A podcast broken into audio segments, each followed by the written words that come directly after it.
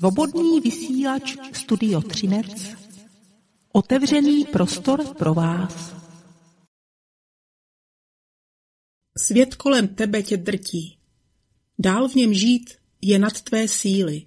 Tápeš a jen lapáš po dechu, jen střípky naděje v srdci ti zbyly. To proto, že jsi v cizím snu. A ten má takovou moc, že jsi jej přijal za svůj, přestože den mění v noc. Věz, že ten sen není tvůj. Věz, že tvá mysl tvoří. Že ten, kdo změnit má vše.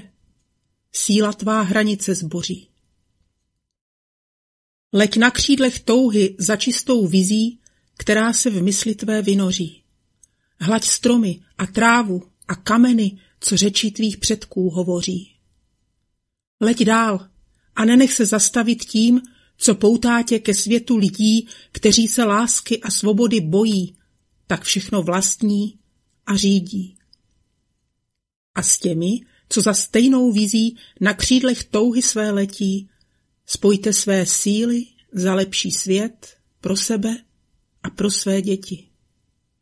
Dobrý den, milí posluchači Svobodného vysílače CS Studia Třinec. Po delší odmlce jsme opět zde a rádi bychom vám představili hnutí Prameny, které vzniklo, aby kandidovalo v letošních parlamentních volbách. Pokud bychom měli vystavit účet všem našim vládám za posledních 30 let, nedoplatili by se. A u kormidla jsou pořád ti samí lidé a ty samé strany, vtipně se střídají a mění kabáty. Celá země je spustošená a rozkradená.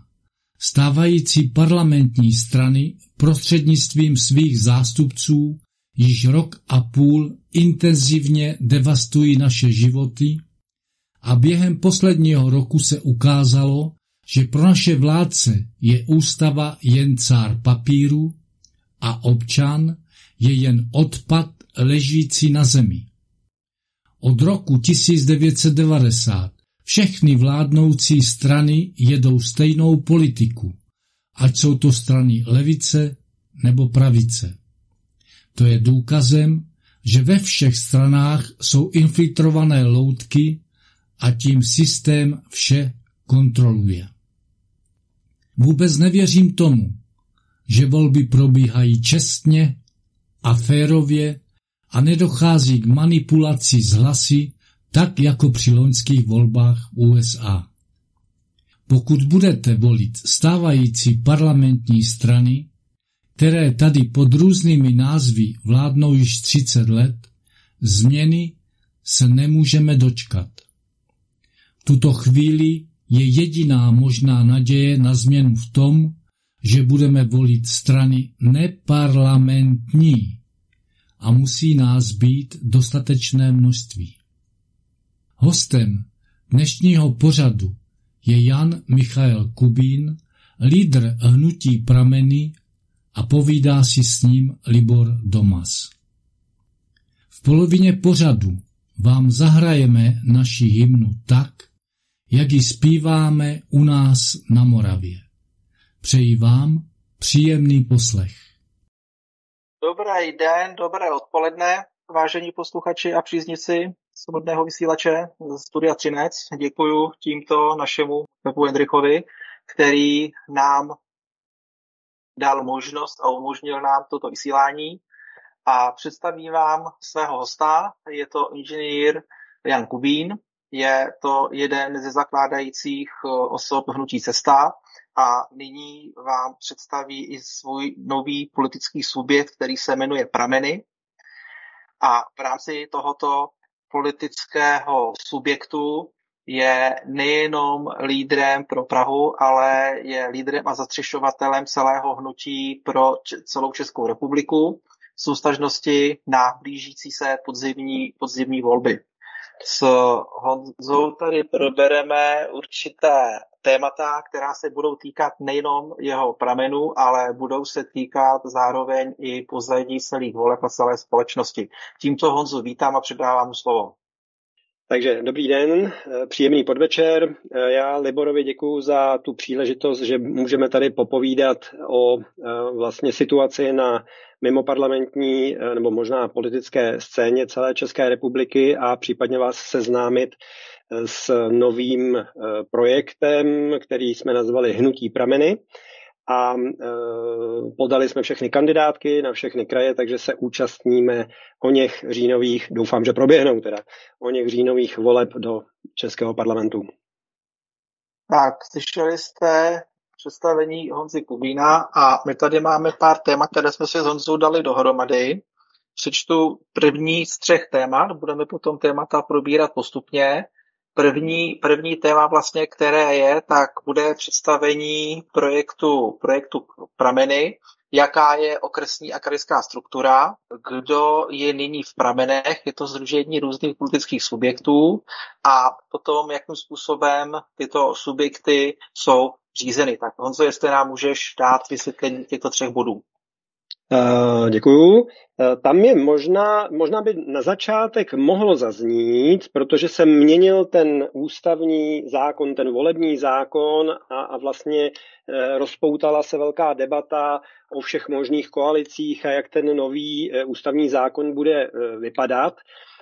A probíhala samozřejmě už od toho ledna, února Eh, řada jednání, eh, která eh, probíhala mezi těmi jednotlivými subjekty, ale vždycky to bylo vlastně o tom, že eh, jeden ten subjekt, většinou ten silnější z pohledu vyjednávání, říká, pojďte k nám na prostě kandidátku a víceméně zapomeňte, že nesete nějakou filozofii, nějakou, nějaký svůj program a už vůbec zapomeňte na nějaký peníze. Možná, když vás vykroužkují, tak, tak uh, možná získáte nějaký pozice, ale víceméně tady dostanete někde nějakou pozici. Jinými slovy, ta spolupráce těch jednotlivých uh, subjektů vlastně byla postavená naprosto nerovnovážným na nerovnovážných podmínkách, vlastně na nespolupráci a víceméně to se jednalo o likvidaci eh, konkurence, možná slabší konkurence, menší konkurence, ale vlastně její likvidaci.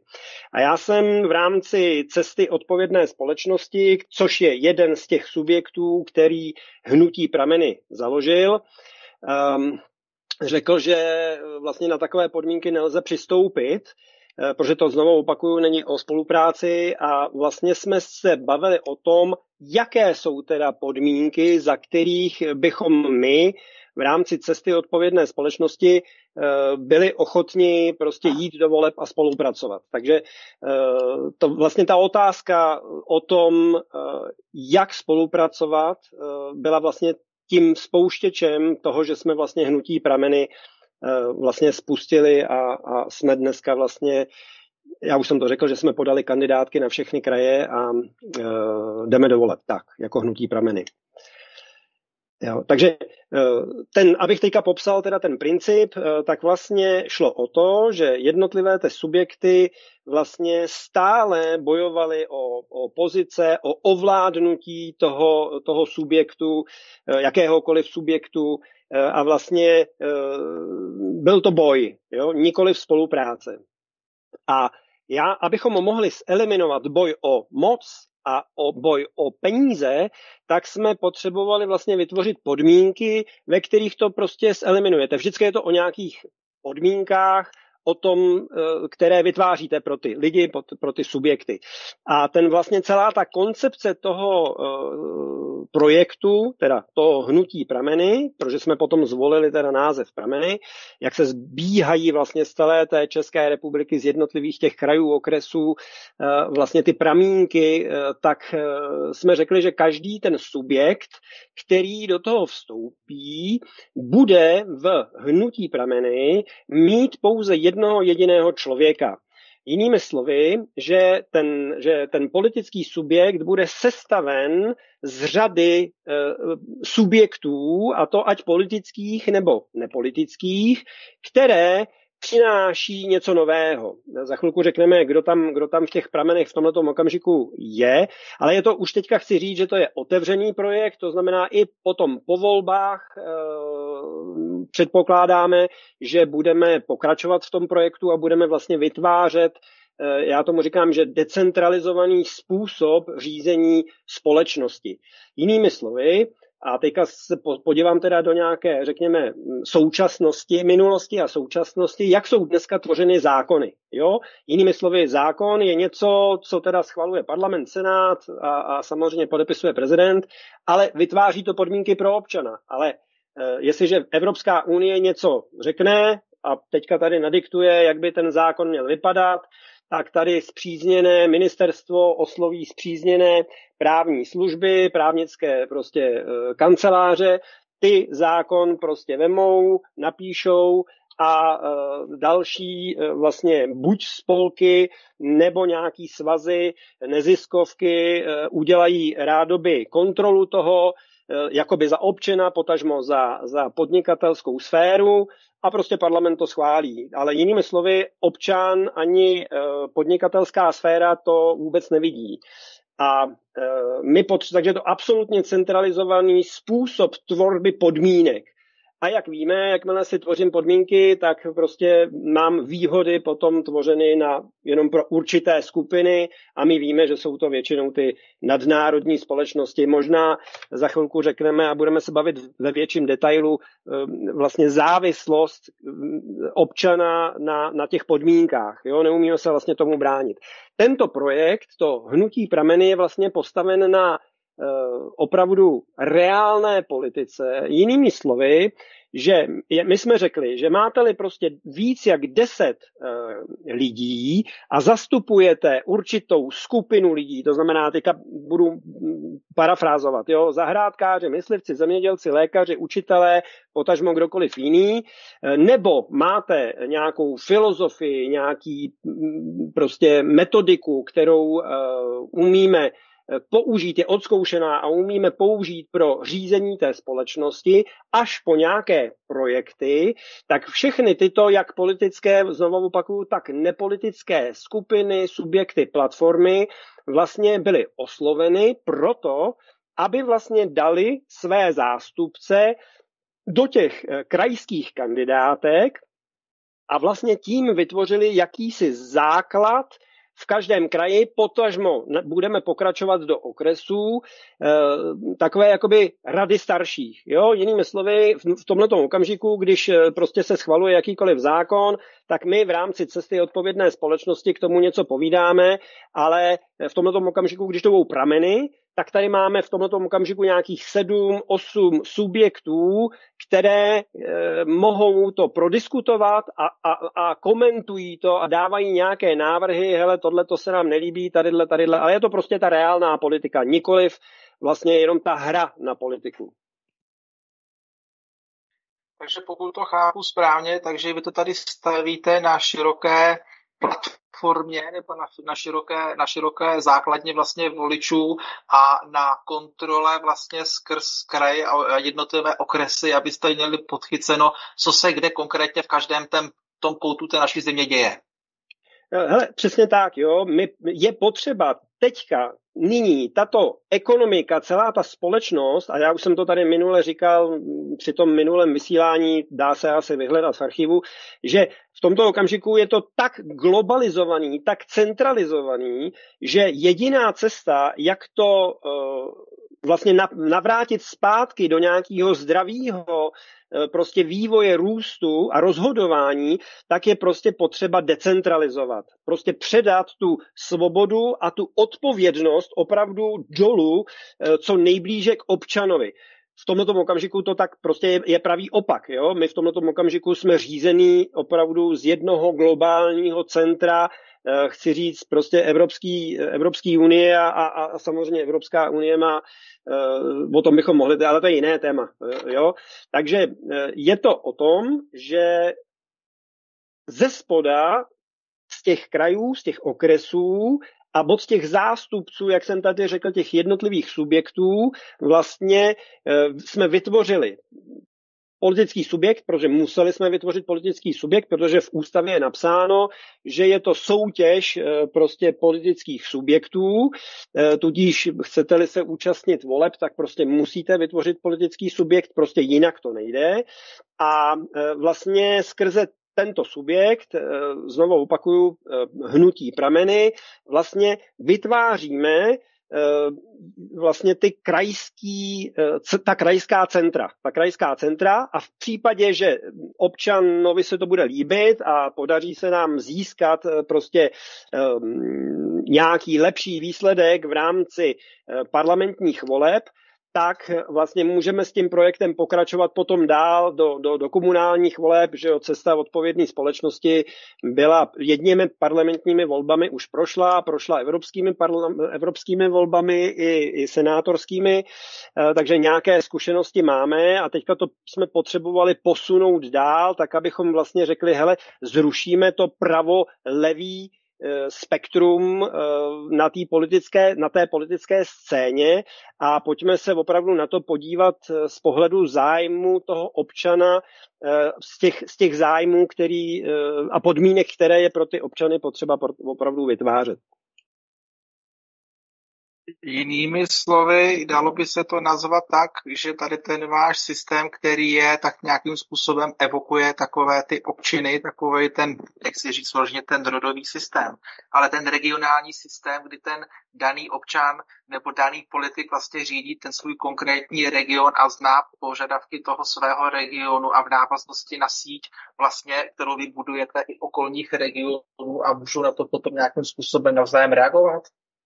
Hele, ano, ano. E, ono v podstatě ten politický systém je, ono to je tak nastaveno, že jo? Ty potřebuješ udělat prostě nějaký e, krajský nebo komunální volby a, a, a prostě potom e, teda máš starosty. Jo, celý ten systém, on je tak postaven. Jenže byl tomu občanovi v podstatě ukradnut. Jo? protože právě se to převedlo na soutěž politických subjektů. A my to potřebujeme tomu občanovi vrátit zpátky. Proto jsme tam dali nejen politické subjekty, ale i nepolitické subjekty. Aby opravdu hájil zájmy občana. Nikoli v tu hru, nikoli v tu hru seš jako mm, pro levicovou politiku, seš pro pravicovou politiku a já, a já bych řekl jako občan, ale já nejsem ani, ani tady, ani tady, protože to vidím prostě úplně jinak. A oni ti řeknou v těch volbách, ale no, ale tak jako nám je to jedno, přijdeš volit, nepřijdeš volit a, a, a tečka. Jo? Takže ten kontrolní mechanismus toho občana se vlastně ztratil. Ten, ten se ztratil. Takže pokud to chápu správně, tak vy to nějakým způsobem chcete teďka zpátky narovnat, narovnat, k, tomu, narovnat k, tomu, k tomu voliči a to je ta to je ten jeden z těch vašich bodů, jak je vlastně jako řízení od spoda. Jakým způsobem by se ten občan měl účastnit na, na dané politice toho svého regionu. Přesně tak, přesně tak. Ty jsi přeci zodpovědný za své zdraví? Seš. Jsi zodpovědný za fungování své rodiny? Seš. Jsi zodpovědný za to, jak funguje e, firma, ve které jsi e, zaměstnán nebo kterou vlastní? Seš. Jinými slovy, jsi zodpovědný i za to, co se děje v tvém regionu, respektive v tvém státě. V momentě, kdy někdo nejde volit, nebo není účasten na tom, jakkoliv přímo nebo nepřímo, no tak rezignuje a nechává to prostě na to rozhodování na někom jiným. Jo, a pak, to, pak se divíme, že to vypadá tak, jak to vypadá. pořádku, takže teďka můžeme jít nějakým způsobem ještě na vysvětlení, jak jsme říkali, těch dalších bodů. Jeden z dalších bodů je tady otevřený projekt pro další subjekty a pro komunální volby v roce 2022. Hele, e, jasný, možná ještě bych se vrátil teda k tomu, jaké subjekty nebo platformy v tomto okamžiku prameny e, vlastně tvoří. A e, tak, jak už jsem tady zmiňoval, je to, a to je politický subjekt, proto jsme ho zakládali, cesta odpovědné společnosti s tím, že už my čtyři roky ten přínos, který cesta nese, je vlastně eh, obnova přirozeného řádu. My říkáme, že vlastně ten přirozený, že existuje přirozený řád, eh, z kterého vychází jak Eh, přírodní zákony, tak i společenské zákony, které vychází z těch přírodních zákonů a vlastně umíme eh, díky eh, těm znalosti, těmto zákonům a principům vlastně umíme metodicky říkat, hele, neřešte jenom následek, ale je potřeba jít k příčině, protože když řešíte následek, tak prostě to je, je zbytečný. Vždycky se musí jít k příčině. Takže to nese cesta odpovědné společnosti, pak je tady život s činnou kompetencí, kompetencí, což je platforma lidí, která, řekněme, má eh, jakousi metodiku, jak rozhodovat, jak se rozhodovat v, v, v jakémkoliv celku, lidském celku. A je jedno, jestli jsou to dva lidi, 50 eh, nebo s proměnutím klidně o něch 10 milionů našich, našich občanů. Takže je to určitá metodika, jak se eh, může rozhodovat a jiným tím způsobem řídit tu společnost. Dalším platformou je tady e-koruna, eh, což se nemyslí elektronická koruna, ale energetická. A je to vlastně regiona, na podporu regionální ekonomiky, udržení vlastní měny, a vlastně s přesahem vytváření regionální, opravdu skutečné regionální ekonomiky s přesahem do daňového systému, respektive až do důchodového systému. Ano, protože ty potřebuješ mít vlastní měnu, potřebuješ vytvářet podmínky v rámci té ekonomiky pro sebe. Jo? Jakmile prostě máš uh, jednu měnu, jedny zákony, jedny normy, které jsou centrálně řízený, tak prostě všechny, víme, že to je prostě závislost a, a, a nemáš šanci to uřídit, ale to už jsme zase v jiném, v jiném, v jiné oblasti. Dalším subjektem je takzvaná Česká konference, což jsou lidé, kteří tady od roku 2010 až do roku 2020 každý každý rok dělali uh, konference, kam svolávali a zvali různé osobnosti z Čech, Moravy, Slezska a, a i ze Slovenska a vlastně bylo to takové jako rekapitulace hodnot, historie, tradic eh, celé, celé prostě té naší uh, země. A pak tady máme teda ještě eh, takzvanou alianci kulatého stolu, což je takový eh, x, x lidí z různých jiných eh, subjektů a ty, tam ty držejí takovou, řekněme, tu víc pravicovou, ale nikoliv liberální, ale naopak, naopak konzervativní, konzervativní politiku, což je potřeba, protože dneska všichni se hlásí k liberalismu a, a neoliberalismu. Sami víme, kam dneska ten gender vede k rozpadu rodin a, a, a prostě krizím a zadluženosti, prostě, takže, takže potřebujeme opravdu konzervativní eh, hodnoty.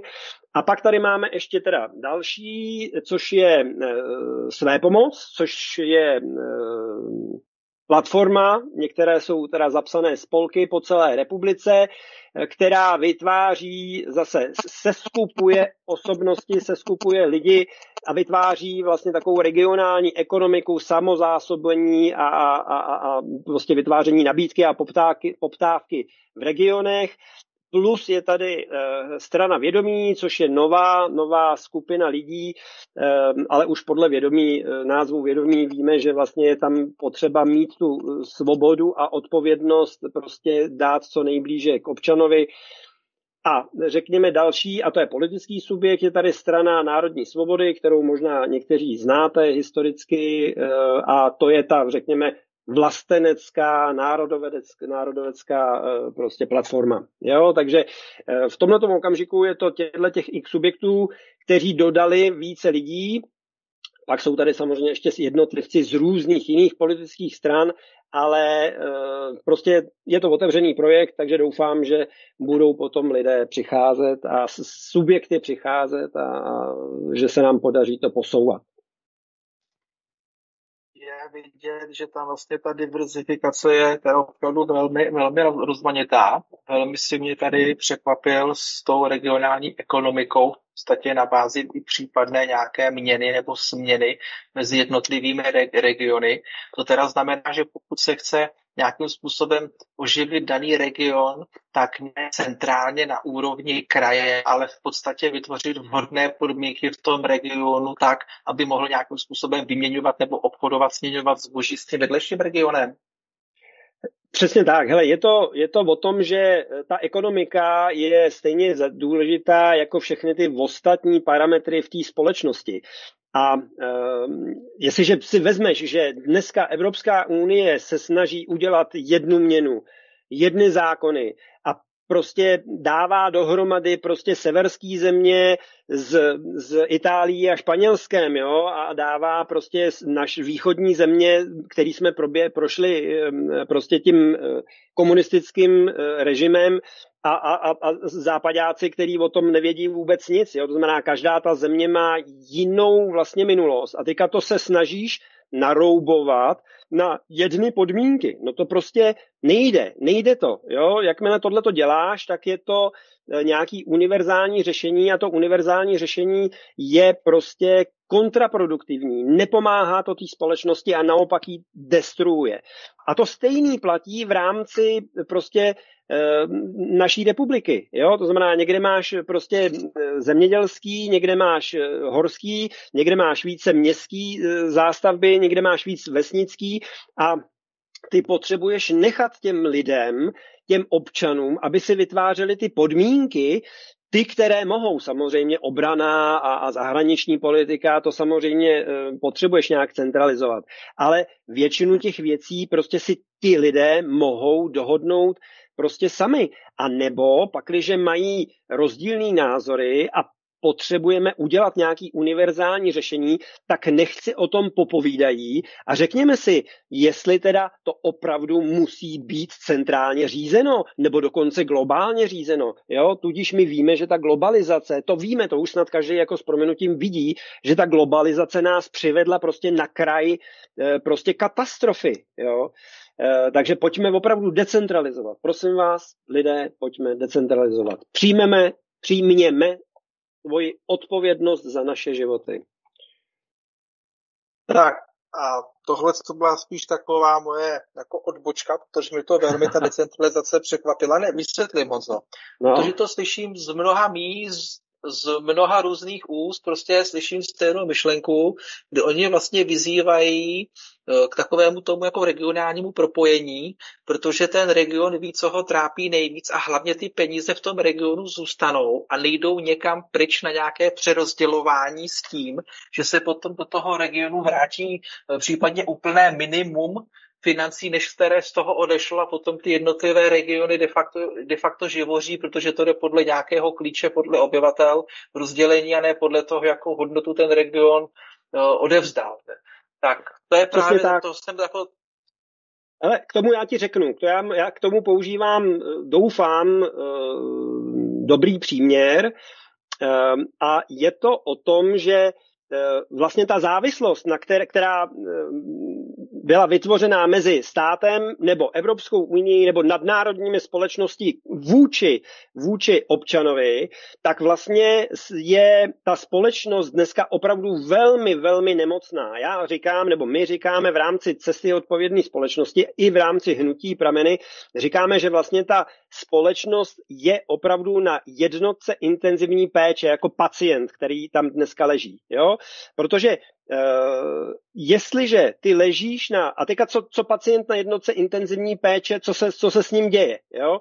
On je na přístrojích, dodává se mu kyslík, dodává se mu okysličená krev, teda dodávají se mu živiny, odvádějí se prostě toxíny a tak dále, vytváří, dávají se mu farmaka. To znamená, jinými slovy, děláš externí podmínky, aby ti ten pacient vlastně jako fungoval, Jenže ty, ty, když děláš externí podmínky, tak je to úplně stejný, jako to dělá ta Evropská unie. Jo? Evropská unie říká, musíte mít tyhle ty normy komplet všude tady. Jo? A teďka se nechci brát opravdu detail a nejen v potravinářství, ale v automobilovém průmyslu a ještě někde jinde. Jsou to dělané normy pro s výhodou pro někoho. To stejný je prostě euro. Jo? Proč jsou zadlužený všechny vlastně země, které používají euro? No, protože se zbavili svého nástroje vlastní měny. Eh, jo, a mohl bych tady používat další a další příklady té závislosti, kdy ta společnost je opravdu na jednotce intenzivní péče. Jenže teďka, v čem spočívá léčba, já chci říct zá, záměrně léčba, nikoli v uzdravení, protože uzdravení by znamenalo, že chceš, aby ten, u toho pacienta vznikla původní biologická funkce aby, aby naskočil, aby ten pacient sám, aby se vrátila původní biologi, biologická funkce buňky, orgánů, celého těla. Jo? Ale ty, to, ty tam do toho rveš v rámci teda té jipky, tam máš prostě personál, máš tam zařízení, máš tam ty, který tam dodávají ty, ty, tu krev a ty, ty, ty živiny a tak dále. To je spousta subdodavatelů, který jsou na tom živi. Na té jednoce intenzivní péče. Jo? A teďka zase se nechci vrátit příklad COVID, zvýšení poplatků za COVID a kdo na tom prostě, kolik stálo lůžko covidový a necovidový. Jo? To znamená, ty na ty jipce neuvěřitelně vyděláváš a ty vlastně ve finále nepotřebuješ, aby se ti ten pacient vyléčil. Takže všichni, kteří dneska mluví o tom, musíme udělat prostě transformaci, musíme změnit tu regionální ekonomiku, musíme, tak oni hovoří o té regionální ekonomice, ale je to o tom, že řeknou, no tak my vyměníme tady pana doktora A za pana doktora B. Jo? My tady vyměníme tady EKG, dýchací přístroje, tady eh, umělou ledvinu a tak dále za nový, nový přístroj s novým softwarem a tak dále.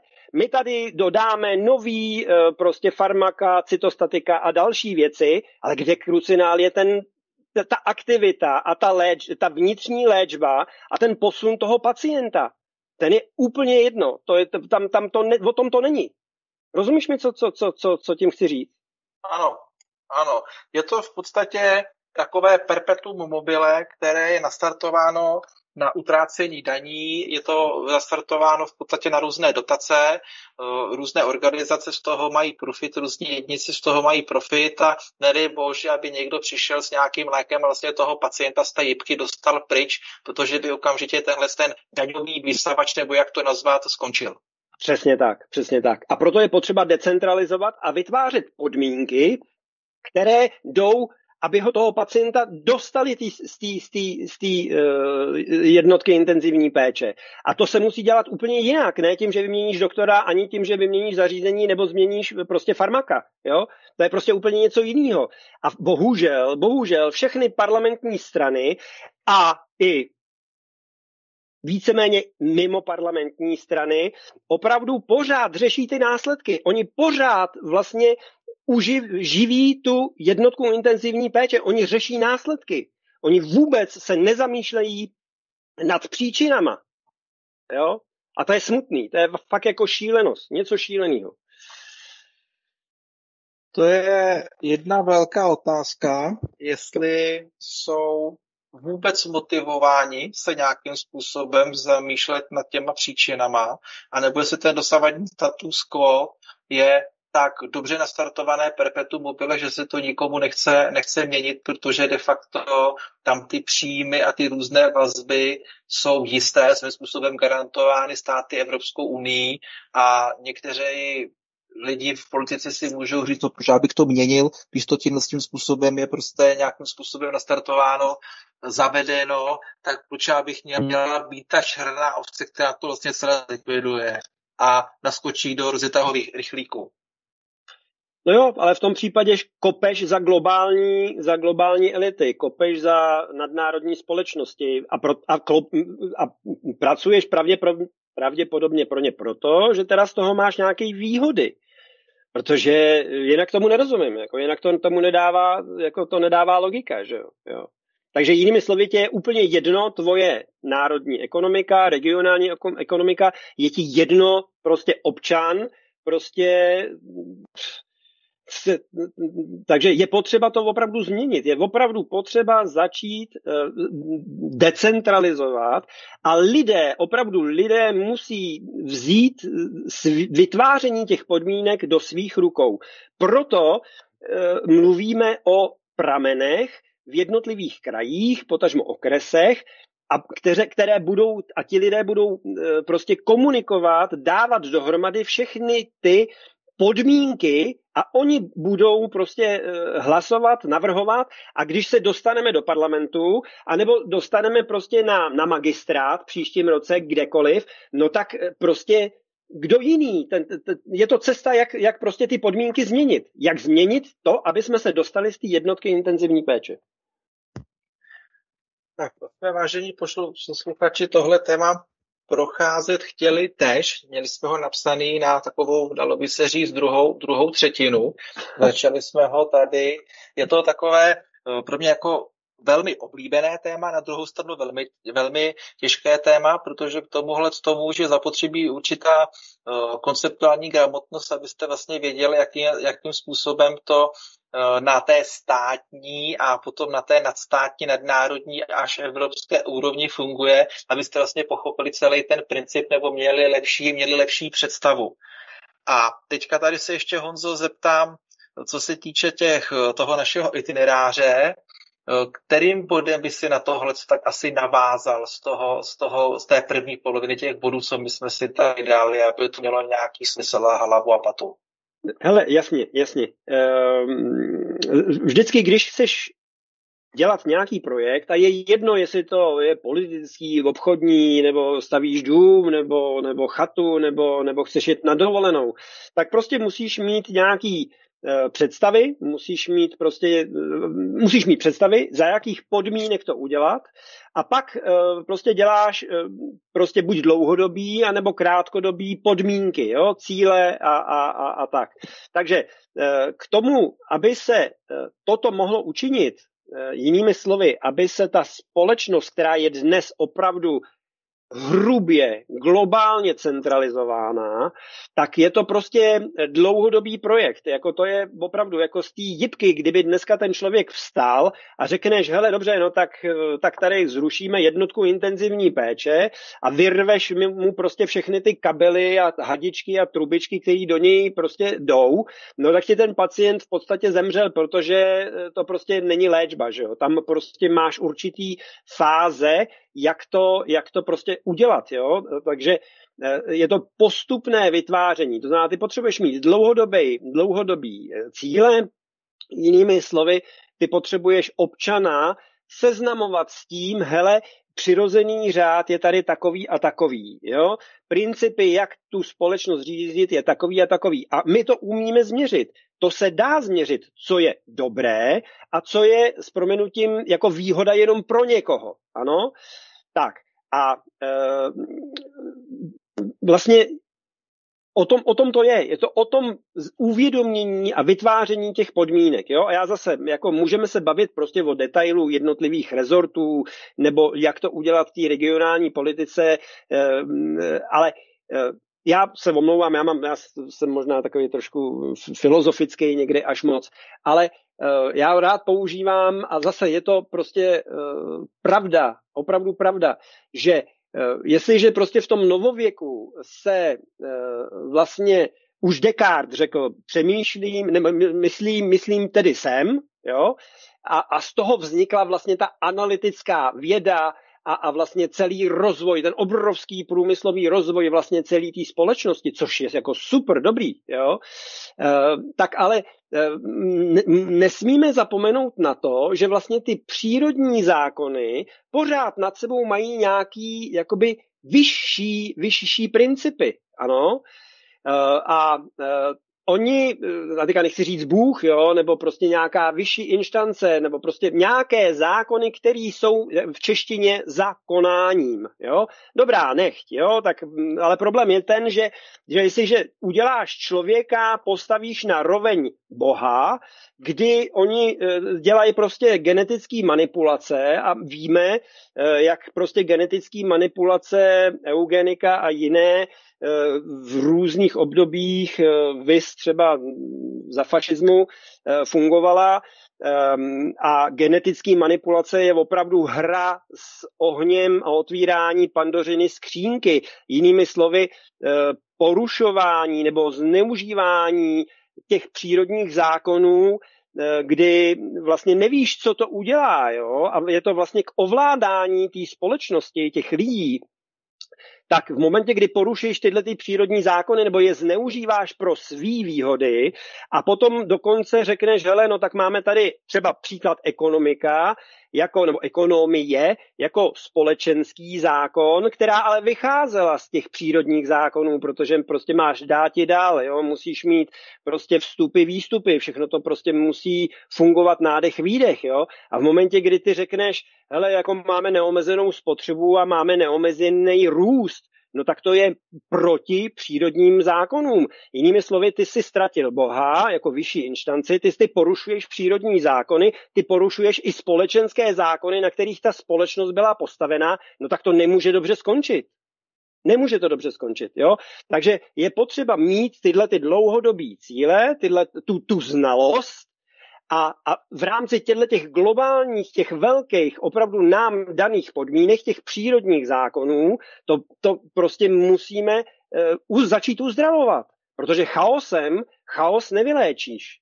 To prostě nejde. To, to prostě nejde. Takže prostě opravdu postupně se vrátit k při, při, při, přirozenému řádu, přírodním zákonům a, a, a, a jiná cesta není. Jiná cesta není.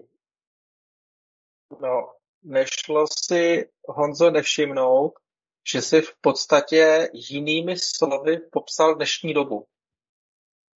No. Včetně té, včetně té genové manipulace.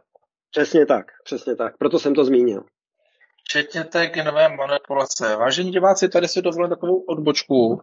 Tři roky zpátky jsme byli na přednášce profesora Černého z Univerzity Karnovy a on je to genetický inženýr který se vlastně geny a genomem zabývá a zkoumá je. Přednáška byla tady u nás v knihovně. Přednášku začal, a teďka vám to nebudu citovat dostavu, že to nepamatuju, dělám přednášky po celé republice proto, abych vysvětlil, že je možné geneticky upravit člověka, jak si přeje on, nebo jak si přeje někdo jiný. A dá se to udělat jak za života člověka, nebo už během jeho v podstatě, myslím, že nějaké té prenatální fáze. Já jsem to tak na něj koukal a říkal jsem si, chlapče, tedy jako upravit člověka, to není možný. Uběhli, přátelé, tři roky a není v podstatě měsíc, kde by se tahle ta informace nezmínila, že jsme naprosto schopní i běžnou, běžnou jakoukoliv injekcí upravit člověka tak, jak ten člověk sám potřebuje, nebo jak potřebuje někdo jiný. A víte, co na tomto nejhorší? Že pokud takhle někdo takovouhle nějakou úpravu obdrží, tak si toho ani nemusí všimnout.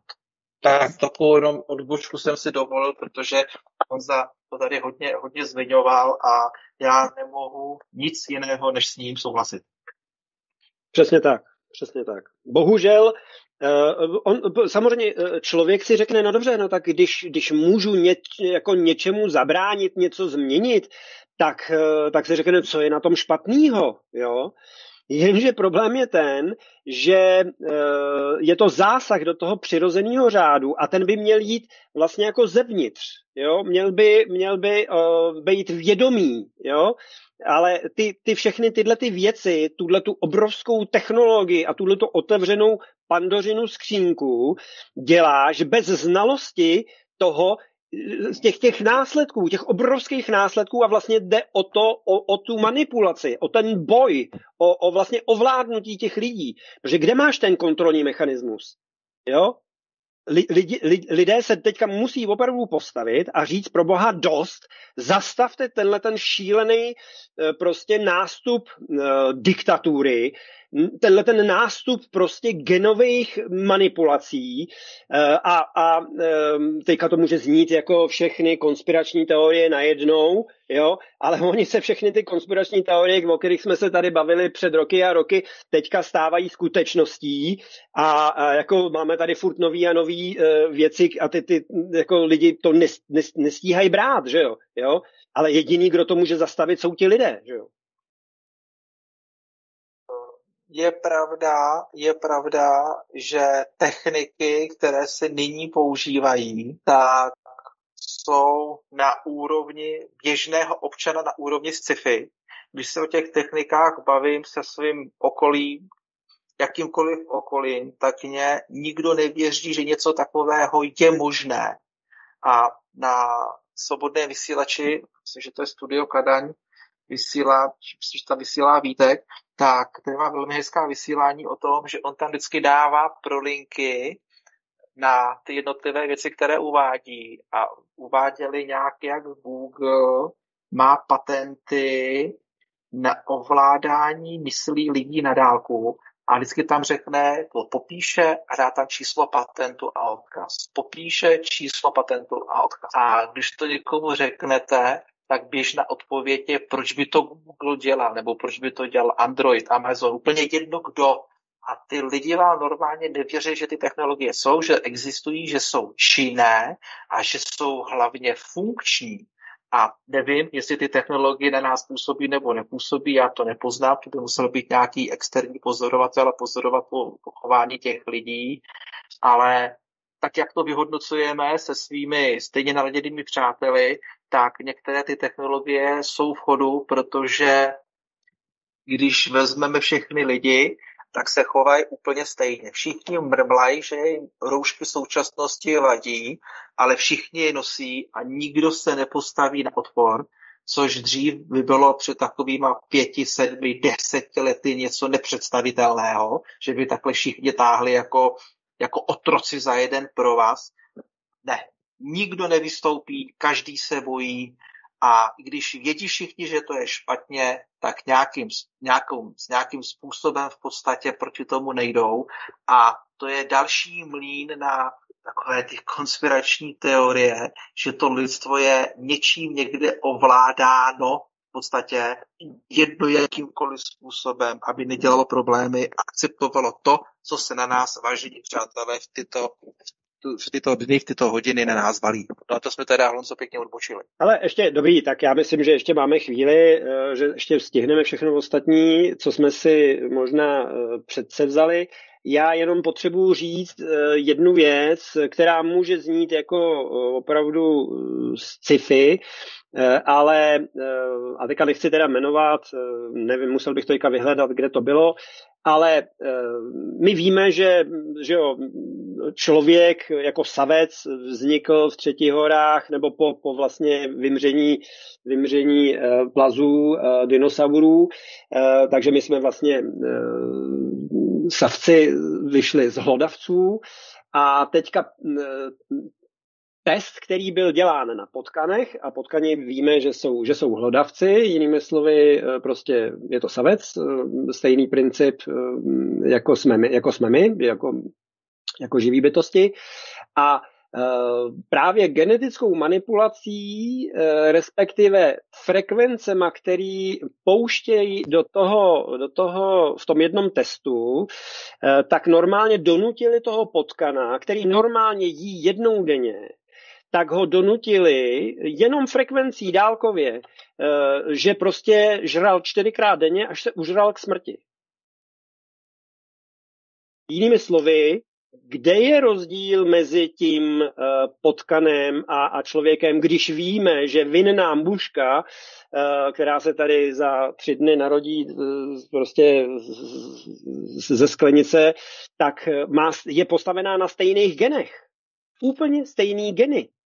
Nemlich to stejný. Je to jenom, jak je poskládáš, tu, ta uspořádanost, jak je postavíš jako Lego opravdu hrajeme si, nebo někteří si tady hrají opravdu na Boha, porušují přírodní zákony a snaží se prostě udržet prostě svoji nadvládu a teďka jde jenom o to, jestli jim to dovolíme, nebo jestli uh, se opravdu osvobodíme a přijmeme tu zodpovědnost.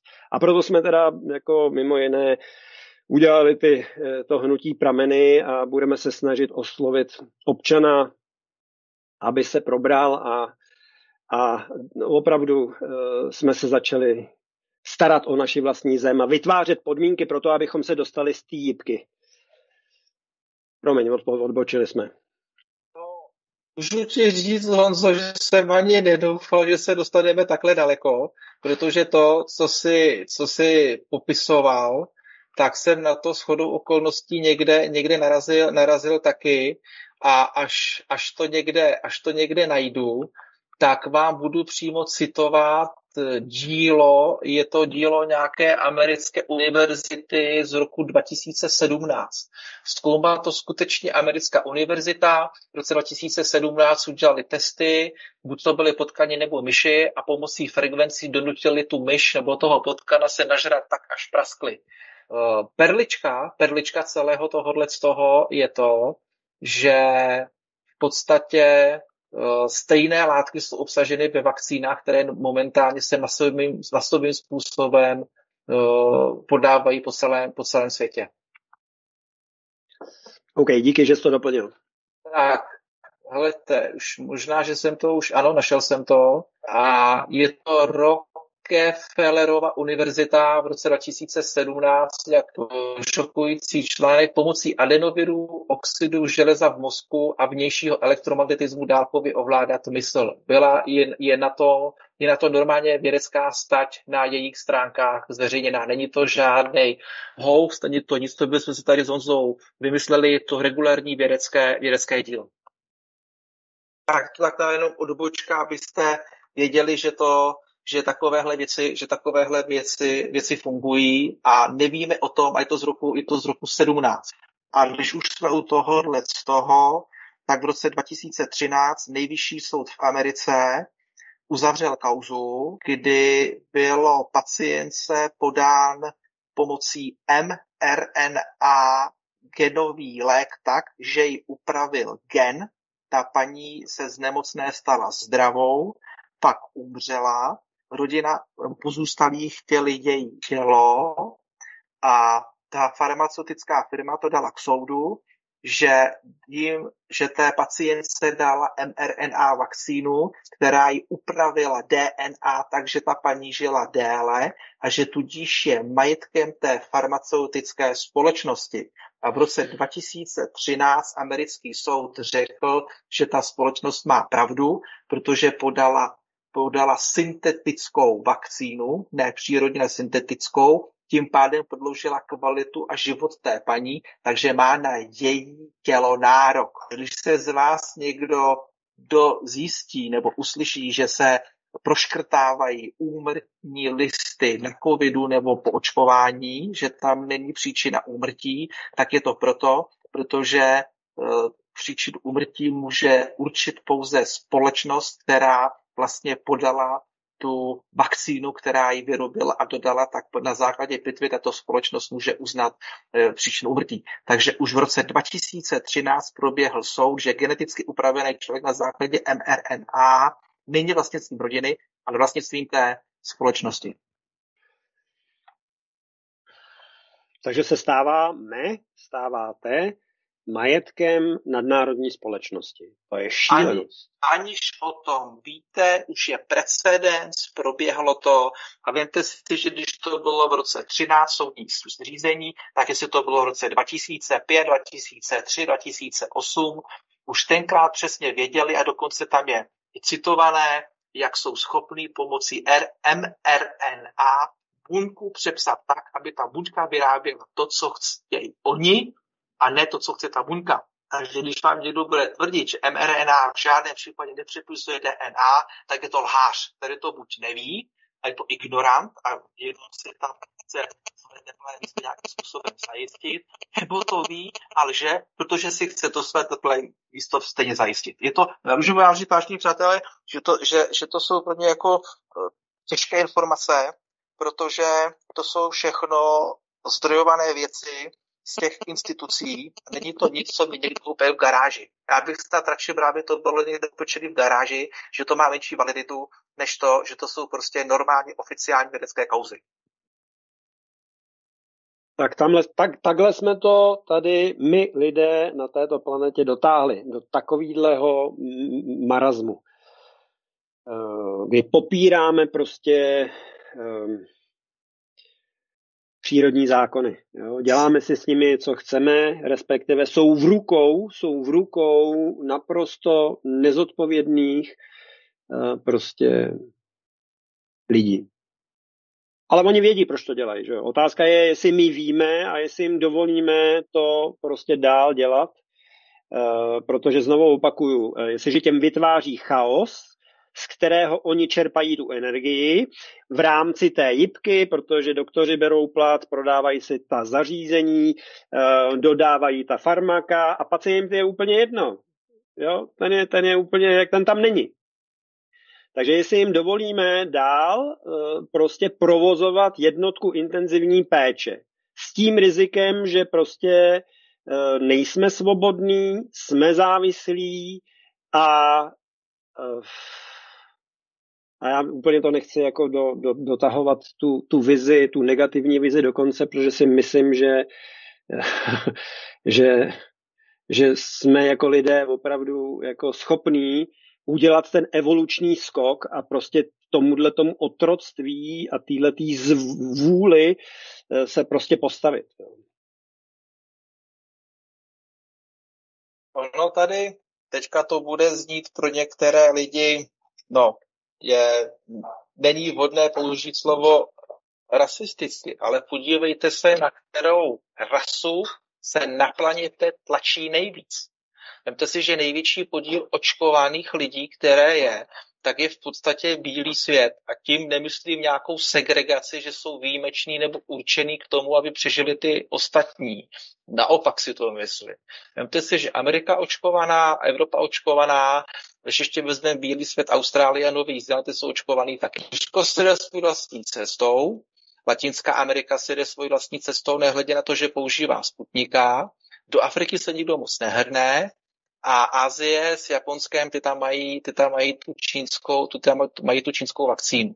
Myslím si, nebo nevím, že by čínská vakcína měla být mRNA, Sputnik není 100% mRNA a jediná vakcína, která je dostupná v Evropě a v Americe je Pfizer nebo Moderna. Udělali na Johnsona a AstraZeneca takový nátlak, že stáli z trhu a nechali vám jediné dvě vakcíny, obě dvě mRNA. Takže vy máte buď zlo, anebo máte zlo v mých očích. Ano.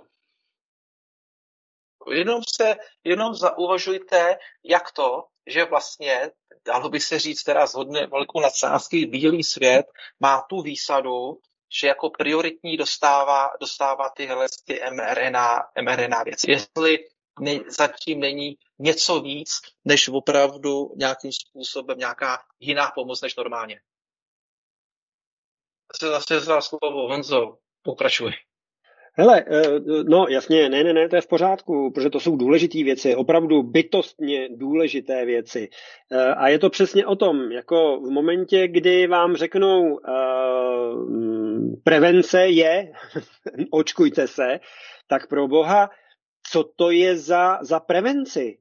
Externí věc, kterou vám někdo dává do těla a a v momentě, kdy řeknete, no ale já jako jsem prošel dvakrát covid a já prostě mám e, prostě protilátky a, a buněčnou ochranu a všechno tohle a oni vám řeknou, že ne. Jo, takže dvojí metr, jako co, co, co, co to je, je to, je to je prostě, e, mě to hlava nebere, jako ta, ta, tady už logika, ani ta věda, která říkala statistika, výsledky, měření, tak tady opravdu tato společnost popírá vědu, popírá analýzy, popírá výsledky, dělá dvojí metr.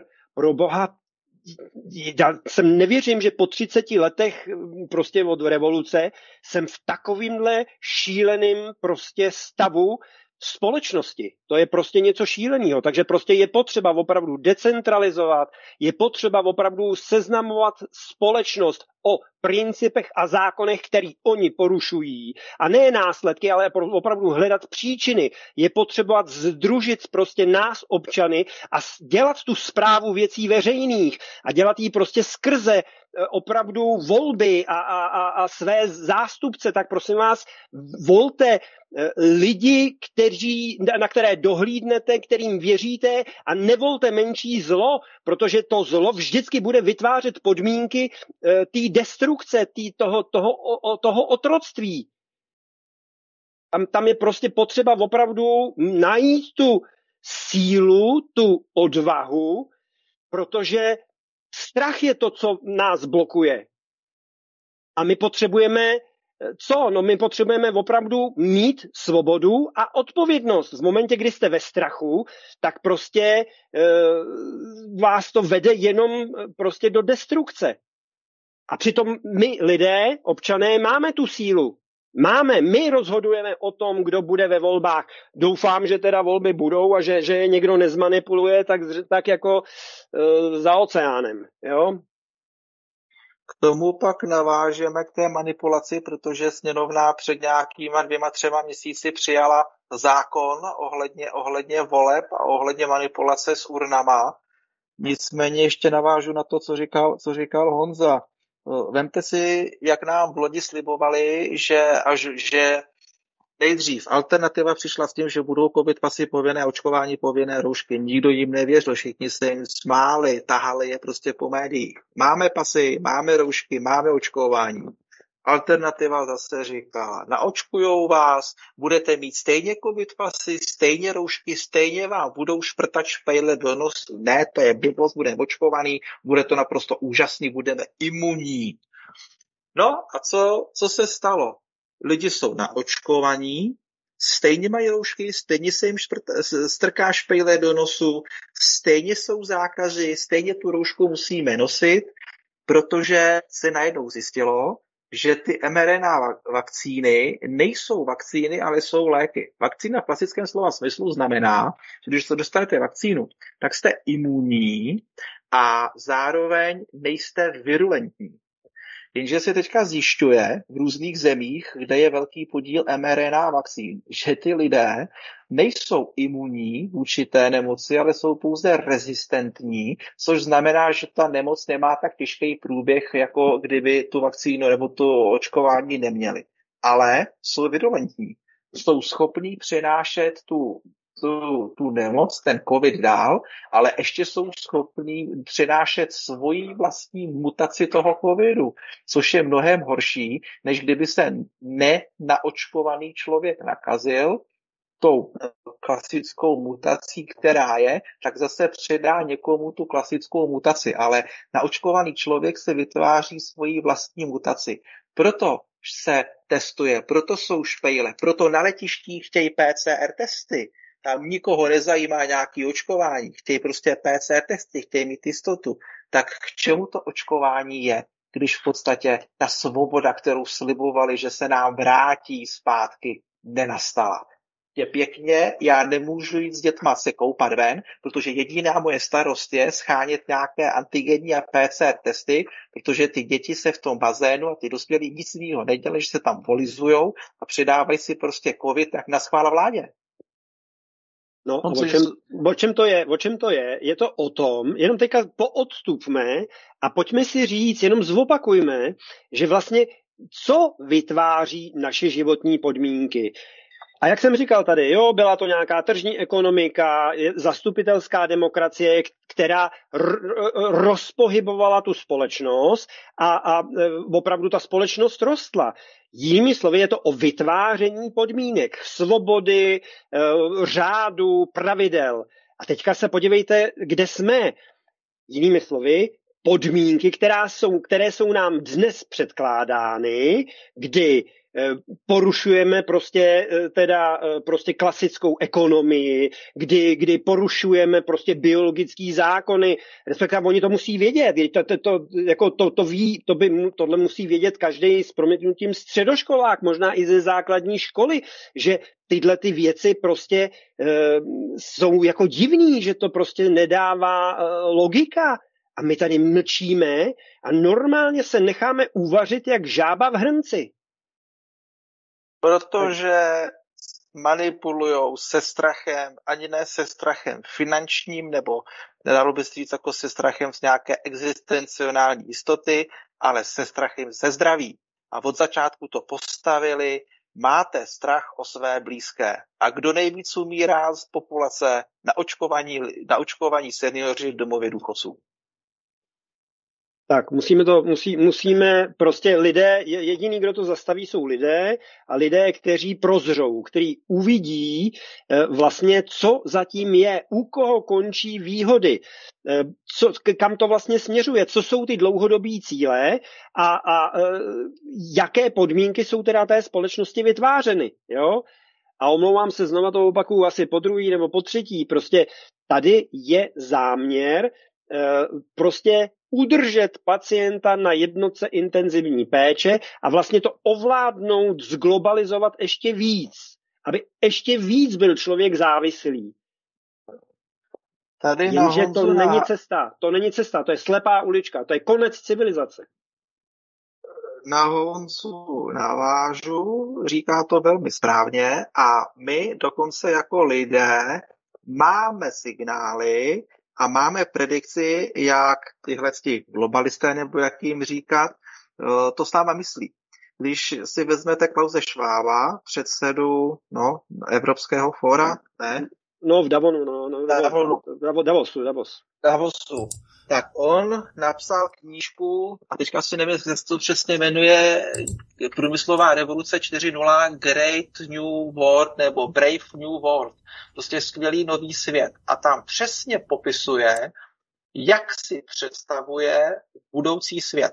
Jeden zdroj informací. Druhý zdroj informací. Španělsko před nějakýma dvěma, třemi lety zveřejnilo vizi Španělska do roku 2050. Druhý zdroj informací. A třetí zdroj informací. V loni v listopadu v prosinci Saxo Bank, pobočka Rothschildovy banky, zveřejnila 10 predikcí na příští, což znamená letošní rok a roky následující.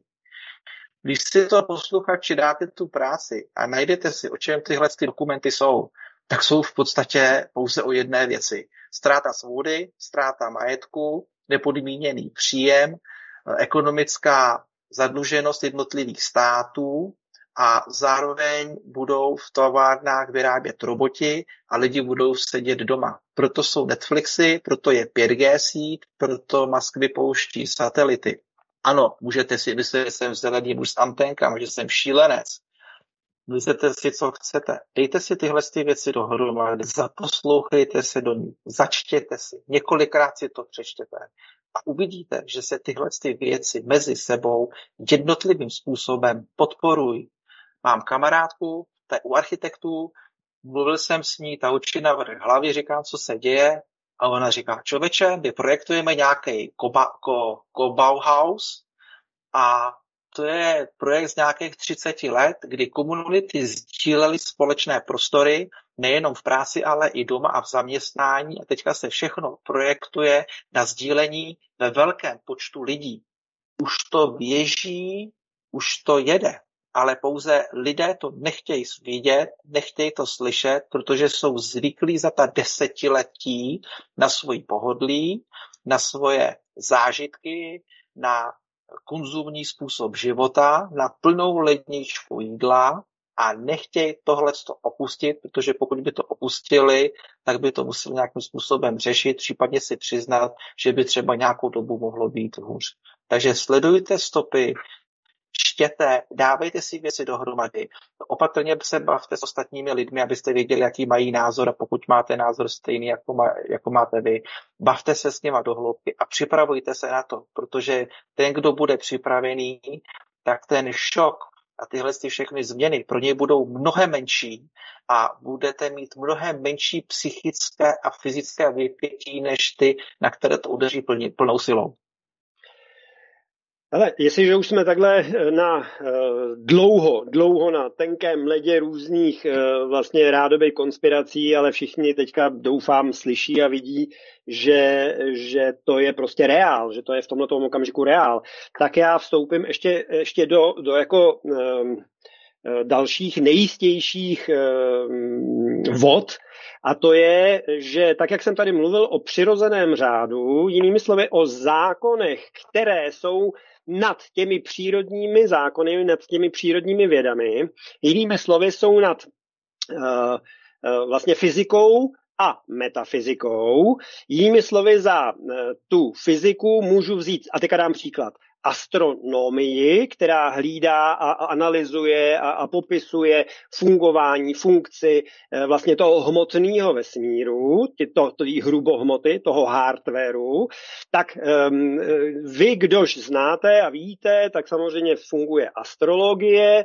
Jestli máte řadu nějakých astrologů, tak vám tady nabídnu dva, dva pohledy. A ta astrologie se baví už tisíce let o tom softwaru, o těch jemnohmotných energiích, které obě dvě dohromady e, jsou. Že? My tady jsme tady na počítači, který, který je složen z hardwareu obrazovky, ale i ze softwaru, který v tom počítači je, protože jinak byste nás neslyšeli. A to je ten přirozený zákon, jak pro hardware, tak pro software. A teďka, teďka se vrátím zpátky k té astrologii. E, a, e, a dám dva příklady, kdy v tomto roce Eh, se některé aspekty, to znamená eh, vlivy těch planet, domů, prostě v astrologii, teďka nechci jít do detailů, se velmi podobají konstelaci, která byla v roce 1848.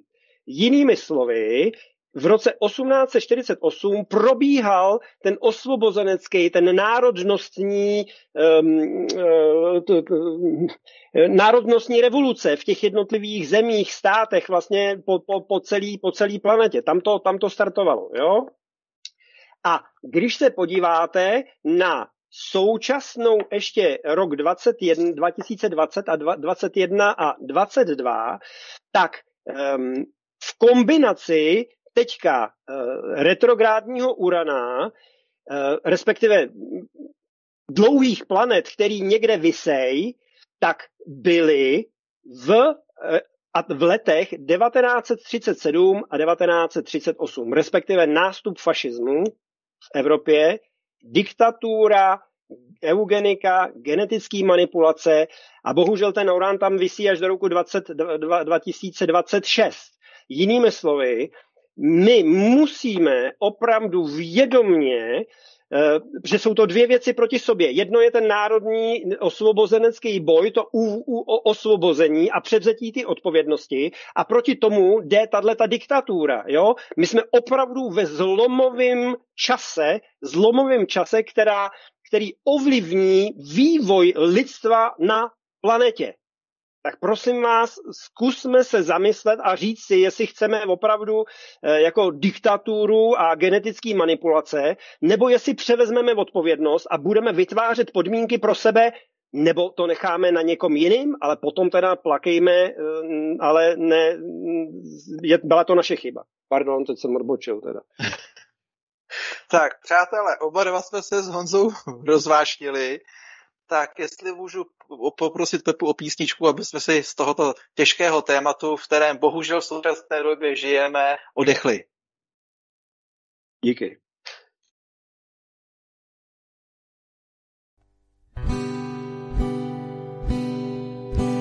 Zde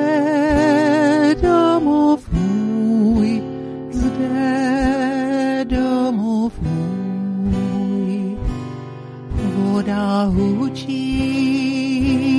polučina,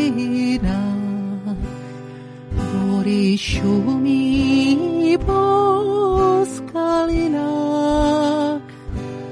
v sadě skví se jara květ, zemský raj to na pohled. A to je ta krásná země, Moravěnka, domov můj, Moravěnka, domov můj. Zde domov můj, zde domov můj v kraji našem Bohu milém, duše silné v těle čilém, zboží lásky pramení, zrozený stvoření. Toť Moravy slavné plemě, na Moravě domov můj na Moravě domov můj zde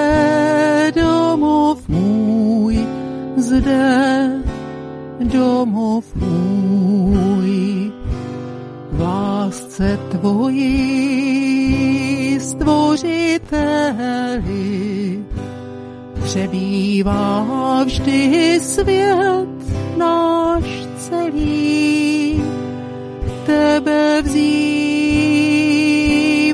národ můj, věčný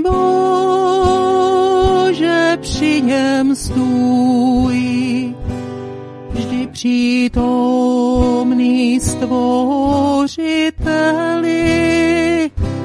chraň Moravu, domov můj, Moravěnku, domov můj.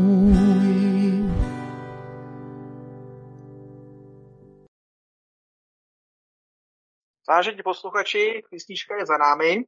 Eh, přišla nám jako vhodné, vhodné odreagování a teďka tady se obracím na Honzu s dotazem, aby nám všem vysvětlil ten nový volební zákon, který byl přijat před měsícem, před dvěma, jak může ovlivnit, eh, případně, případně může ovlivnit hlasování. Honzo, máš slovo. Eh, děkuju. Eh, tak, takže trošku z těch emocí, které byly před písničkou, eh, pojďme do nějakého popisu teda současné situace. No, ono se toho moc nezměnilo, byly to nějaký, já nechci říct větší změny, takhle. Tam bylo rozporováno to, že v momentě, kdy právě se nedostane určitý počet subjektů, který kandidovali do poslanecké sněmovny, to znamená všechno, co je pod 5%, tak bylo nějakým způsobem rozpočítáváno. A toto rozpočítávání, půl, půl, čtvrt poslance a tak dále, bylo uděláno ve prospěch, eh, ve prospěch samozřejmě těch eh, velkých, eh, těch vítězů, jo, těch větších hnutí a stran. To bylo rozporováno. Další věc, která byla rozporována a byla ta, že jestli teda při dvojkoalici potřebujete prostě 10% a při trojkoalici jste potřebovali 15%. Tak, ale protože to dávali znova ten volební zákon dohromady, ty parlamentní strany a subjekty a hnutí, které samozřejmě v poslanecké sněmovně, sněmovně sedí, takže si to eh, samozřejmě eh, ohlídali i ty menší, i ty větší, takže eh, v tomto dvojko, okamžiku dvojkoalice nemá požadavek 10, ale 8% a trojkoalice místo 15 eh, by musela mít 11%, což je pro mimoparlamentní a menší eh, vlastně politické subjekty vlastně stejně nepoužitelné. My jsme říkali, že by bylo dobré, kdyby opravdu, a oni by to vyřešili tím, kdyby zmenšili ten pětiprocentní, eh, pětiprocentní eh, požadavek na vstup do poslanecké sněmovny, kdyby opravdu dali na jednoprocentní. V tom okamžiku samozřejmě tam nebude 8-9 politických subjektů, bylo by jich tam třeba možná 15, ale zase by se vyjadřovala vůle toho občana. Jo? E, jenže to si ty současní, e, současné parlamentní e, strany prostě netroufly a neudělali, protože by tím ohrozili sami, sami sebe.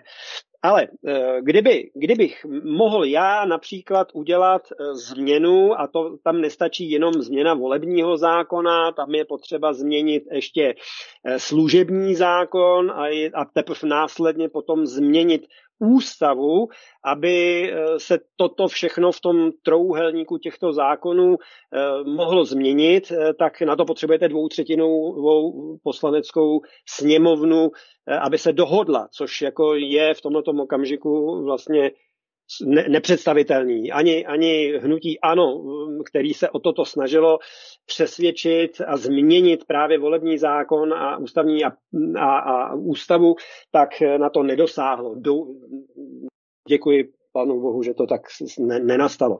Takže e, ty kontrolní mechanismy tam zafungovaly, ale zase na druhou stranu e, je to pořád tak, jak to vlastně bylo nastaveno hned, hned po revoluci. Jo? Takže, eh, takže volební zákon byl změněn, ale ve finále eh, to byla nějaká skoro, skoro marginální věc. Eh, pořád je to o tom, že, jak já, jak já říkám, že Představme si, že v roce 2017 bylo v parlamentních volbách nějakých 62%, myslím, voličů, což bylo 5,6 milionů, zhruba tak. Zhruba 8 milionů jsou oprávnění Eh, voliči. Takže když bychom si teď představili, že 15-20% eh, je vždycky, řekněme, nerozhodnutých a, a vlastně hledají stále, chodí k volbám a hledají. A řekněme, že třeba dalších 15% eh, bude chtít hledat a jsou naštváni v tomto okamžiku na, na současnou situaci, tak to může znamenat, že až 35% voličů Eh, může zahýbat s, s kartami. Jo? Nesledujme teďka výsledky eh, předvolebních průzkumů v médiích, protože to jsou všechno zaplacené a, a eh, krátké studie a zaplacené z jednotlivých aktérů, kteří ve volbách jsou, takže to je naprosto zavádějící a mystifikační, tak jako většina věcí v těch mainstreamových věcech. Ale představme si, že máme tady 35 ehm, které kdyby dali to v úvozovkách jednomu subjektu, já nevím, ehm, abych tady nemenoval, prostě nějakému mimoparlamentnímu subjektu, tak by mohli vlastně vyhrát volby, ale to se stát nemůže, protože prostě animozity eh, vůči Petrovi, Pavlovi nebo Jirkovi na mimoparlamentní scéně jsou natolik eh, velké, že nikdo to nedá jednomu subjektu. Jinými slovy, jestliže tady máme, a teďka budu teda jmenovat, já nevím, Trikoloru, máme tady Volný blok, máme tady eh, Prameny, máme tady Odemkněme Česko, takže tady máme třeba čtyři, čtyři nějaký subjekty, které se spojily, spojily určité další skupiny, tak eh, každý z těchto subjektů může získat třeba přes 5%, možná víc, a v tom okamžiku už eh, tam není teda jeden, ale z té mimoparlamentní scény se tam dostane více subjektů, které v tomto okamžiku vlastně jsou Eh, hlavními hlásnými troubami, jako anti-covid, zastavte prostě tyhle ty šílenosti, krizi, růst cen, tohle to všechno, co nám vlastně covid vlastně záměrně přinesl, protože to je záměr, což doufám, že jsme všichni pochopili, že se to je, to je využíváno k ovládnutí té společnosti, tak eh, pořád ten občan může opravdu z 35 možná 50% opravdu ovlivnit výsledky ve volbách. Nemusíte volit menší zlo. Já říkám, že prostě um, hnutí ano, to je lokální populismus levicový lokální populismus, business plán prostě jednoho člověka, který v tomto okamžiku, kdyby neměl poslaneckou imunitu, tak uh, jsou na něj tady by přistálo okamžitě řada, řada trestních oznámení i v zahraničí. Uh, jestliže bychom se podívali na Piráty a stan, tak to jsou uh, s prominutím extrémní globální levice extrémní globální levice. Máme k tomu řadu důkazů, ty jsou řízení prostě z evropského, z evropské centrály, ty vůbec nemají zájem na občanovi na této zemi. Jo? Opravdu um, eurohujerismus, ale opravdu nejvyššího kalibru a nebezpečný pro naši zemi. Tak, když se podíváte na spolu uh, ODS, KDU, Topka, tak to by měla být pravice, ale říká už od začátku, že je liberální nebo neoliberální, jinými slovy kope za Evropskou unii, byť to uh, uh, hlásají jednou tak, jednou tak, uh, kope pro Německo, pro sudecký Němce, potažmo pro Američany, pro boha, kde je tam náš člověk, jo? Jinými slovy, za mě je spolu znova nevolitelné. SPD, kdyby měl, mělo tu sílu a mohlo něco změnit, protože mluví o přímé demokracii a zastavení migrace, tak eh, a ne, bohužel je to business plán, tak eh, by už mu musel růst eh, potenciál, jo, ale on, on jako nemá ten program, jo, je to furt dokola pořád vlastně ta jednotka intenzivní péče. Prosím vás, takže jestli máte opravdu možnost, pojďte volit a nebojte se volit prostě menší mimoparlamentní hnutí strany. Ehm, je to ve, v rukách, našich ruk, v, na, v našich rukách. Když budete volit prostě menší zlo, tak to pořád je prostě zlo. To tak, jak jsme se o tom bavili tu hodinu předtím, tak, tak se omlouvám, jestli jsem byl udělal introspekci do, do parlamentního a mimo parlamentního světa. No, myslím si, Honzo, že naopak si to velice, velice hezky popsal, velice hezky si vysvětlil, co je za jednotlivými stranami a mě tam teda nejvíc to KDU ČSL, ty sudeční Němci, protože mám ka- kamarádku v Sudetech a ta se normálně bojí, že ji vystěhujou, nebo že nějakým způsobem potom bude persekuována po volbách a normálně se na Ferovku radí, si to tam má prodat nebo ne, ještě to má nějakou hodnotu a je to, a je to prodejný, protože ty obavy tam v těch Sudetech na to, co téma jsou. Ano, ano, máš pravdu. My máme připravený um, a doufám, že se nám to podaří eh, stihnout, uh, odkomunikovat uh, prostě řadu věcí právě uh, k týhle, této otázce. Uh, tak když tak sledujte cestu odpovědné společnosti, potažmo hnutí prameny, jak na Facebooku, tak, tak na webu a, a mm, případně, případně kde tady popovídáme o tom na svobodném vysílači. Další bod, potom máme volební témata. Jsme si říkali s Honzou, že, že probereme okruhy volebních témat. Honzo, můžeš nám tu něco říct? Ale no tak je to, je to furt dokola to stejný, že jo? To znamená, uh, volební program uh, je o té dlouhodobé koncepci, o tom jsme tady mluvili, prostě potřebujeme opravdu změnit systém, abychom se a vytvořit jiné podmínky, abychom se dostali z té jednotky Eh, intenzivní péče. A takže to je ten dlouhodobý program a musíte vědět, jak to udělat, jaké podmínky nastavit pro tu dlouhodobou léčbu, aby se systém uzdravil. A to chaos nevy, ne, nevyléčíte chaosem, jo? Ale protože dneska samozřejmě máte covid, anticovid, řada těch parlamentních hnutí to úplně ignoruje, mlčí, eh, nechápu. Eh, v každém případě ty mimoparlamentní subjekty eh, to popisují když zase se podíváte na náš Facebook, na cesty odpovědné společnosti, tak tam najdete spoustu, spoustu odkazů eh, právě k této zdravotní tématice. Takže je to samozřejmě antikovidová agenda, tak jak jsem tady říkal, naše závislost na eh, Evropské unii a od nich vytvářených podmínek nás opravdu brzdí, vykořistuje, odchází obrovské množství peněz, které jsou nezdaněný, peníze, které jsou, no, teďka bych byl v ekonomických tématech, takže prostě my potřebujeme svrchovanost českého práva nad Evropskou unii, tak jak jsem popisoval, že my potřebujeme vytvářet své podmínky pro naše občany, pro naše firmy.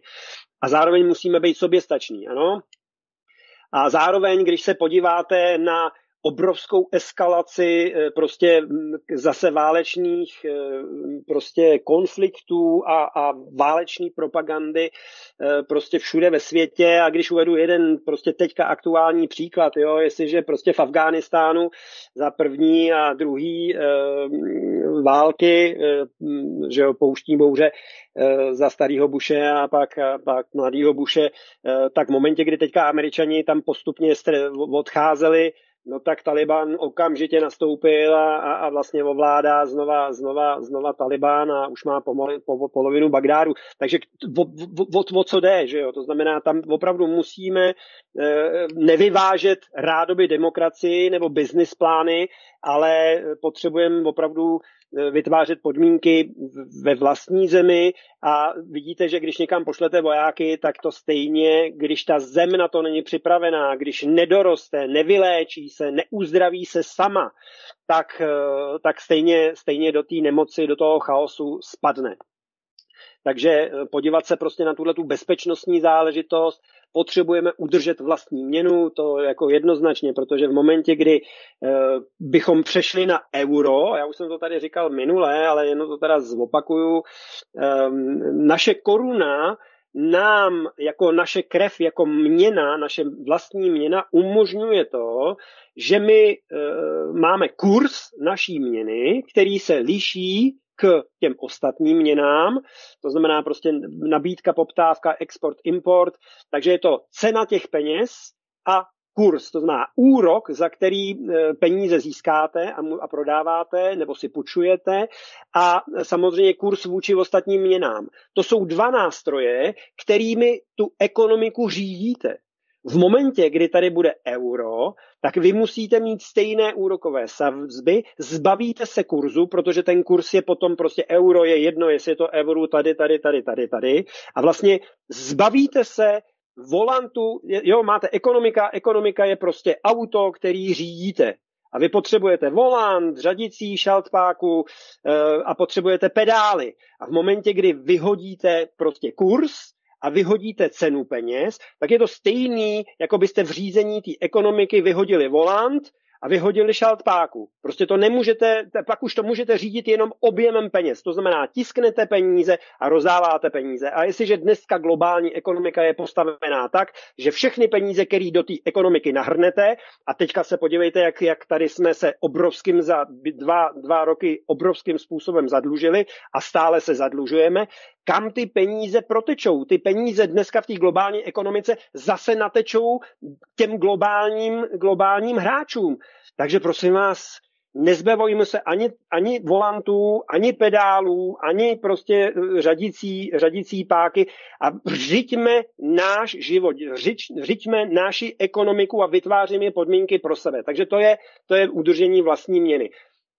Pak je tam samozřejmě v rámci těch eh, volebních témat potřeba samozřejmě bránit prostě nelegální migraci, prostě odmítnutí kvót, odmítnutí paktu solidarity, neplatit žádný prostě eh, náklady, který si tady Evropská unie prostě sama rozhodne, že prostě eh, přinese, musíme opravdu chránit naši, naši zemi, hranice, když to není schopná Evropská unie prostě udělat, tak to prostě budeme muset udělat my. A potřebujeme samozřejmě nezávislá média a to jak regionální, tak na závislost české televize a rozhlasu. Jo? Takže těch věcí je tam pořád furt dokola to stejný. Tam asi nic jako jiného nevymyslíme. A samozřejmě obecní referendum a to jak celorepublikový, tak regionální. V této návaznosti by byla krásná diskuze, kdo ve skutečnosti vlastní Českou národní banku. No, to je téma, téma velký, ale nevím, jestli to posluchače bude zajímat a jestli vědí, eh, k čemu jako Národní banka je, jo. A, a přesto, že máme vlastní měnu, tak kdo tu Národní banku dneska řídí? Rozhodně to nevlastní český stát. Je to konglomerát bank celosvětových, celoevropských. A ty vlastně určují ty sazby ČNB, která pak určí sazby té naší, té naší republice. Ale jak říkal Honza, stále tady před námi otevřený projekt. Ano. Ten projekt, ten, já už jsem to mm, říkal od začátku, se tady bavíme o tom, že je potřeba změnit vůbec způsob té, té léčby, toho uzdravování. A to jsou ty prameny. To je ten způsob opravdu decentralizovaného řízení společnosti. A e, to není chiméra, to prostě je jenom to si to uvědomit a říct si, půjdeme touto cestou a dát sami sobě jako občanům tu důvěru a tu odpovědnost a převzít tu zodpovědnost. Ano, to je stejný, eh, a teďka se omlouvám, odbočím, jako jestli si myslíte, že když půjdete k soudu a budete hledat prostě spravedlnost nebo pravdu, tak u soudu pravdu nehledejte. Soud ze zákona pravdu nehledá. Soudce pouze dohlíží na to, zdali souboj advokátů, to znamená žalující a žalované strany, probíhá podle zákona. Tam vůbec o žádnou pravdu nejde. Takže a jestliže ty zákony jsou postavený tak, jak jsou postavený, to znamená, máme tady nějakých 1,5 milionů paragrafů, kterých se prostě nikdo nevyzná, respektive ani specialisti, právníci, jdou, jdou, jdou prostě ty zákony proti sobě. Takže Eh, pravdu, se, pravdu soud nehledá. Co tím chci říct? Že třetí osoba, to je soud, třetí osoba soud nehledá pravdu. Ten se řídí globálními zákony, které byly odsouhlaseny v této zemi. Stejně tak, v momentě, kdy dáte eh, prostě moc rozhodnutí eh, teda lidem třetím, jiným, někde v nějaký globální centrále, no tak ten, ten řeší, eh, prostě to je ta třetí osoba, to je ten soudce. Ta nikdy nebude řešit vaše, vaše rozhodování. Vy jste zodpovědní ve vaší zemi za své zdraví, za svou rodinu, za svoji firmu, za váš region, za naši zemi. Tak to pojďme prosím vás udělat. Tak, máme před sebou mnoho úkolů, a úkoly začínají tím, že se zamyslíme nad věcmi, které nás obklopují, které denně prožíváme a hlavně si zamyslet nad tím, co nám média sdělují a zdali tato sdělení nejsou jednostraná, zdali tam je i ponechán nějaký prostor pro posluchače nebo čtenáře z těch médií, aby mohl nad tím uvažovat, aby tam našel nějakou svoji cestu, kde by se čtenář, případně posluchač našel. Protože mě to někdy připadá, že vlastně média, televize, rádio, noviny vám pouze sdělují jejich verzi, jak oni to vidí, jak oni to chtějí. A vaším úkolem je nějakým způsobem se s tím poprat, smířit, přizpůsobit, přizpůsobit se tomu, ale de facto vám vlastně oznámí, jak to je, bylo, nebo jak to bude. A neptají se na vaší vlastní cestu, na váš vlastní názor, ale pouze to prostě chtějí bez zbytku akceptovat. Tu jejich verzi pravdy. Ano, ano, ano. A to jsme u svobody slova a, a, a projevu jako základní podmínka uh, už uh, listiny práv a, a dohod. Um, hele, uh, média by opravdu měla být kontrolním mechanismem, že jo? To je ta, jak se tomu říká, ta sedmá, sedmá moc, nebo jak se tomu říká?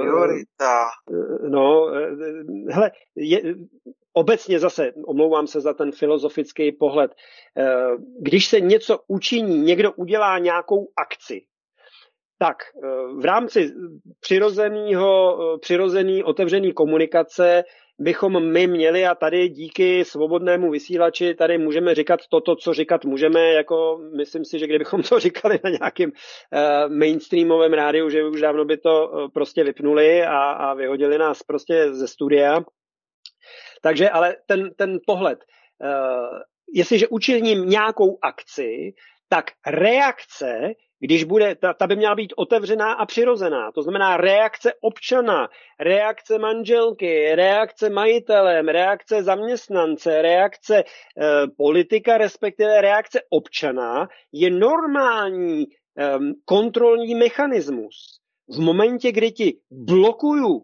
kontrolní mechanismus, kdy ti blokuju reakci, což se dneska děje, víme, nemluvíte korektně, tohle to tady nemůžete říkat, tohle to tady jako ne, No tak co to je? Tak nám blokují kontrolní mechanismus. Kde máme teda tu svobodu slova a projevu?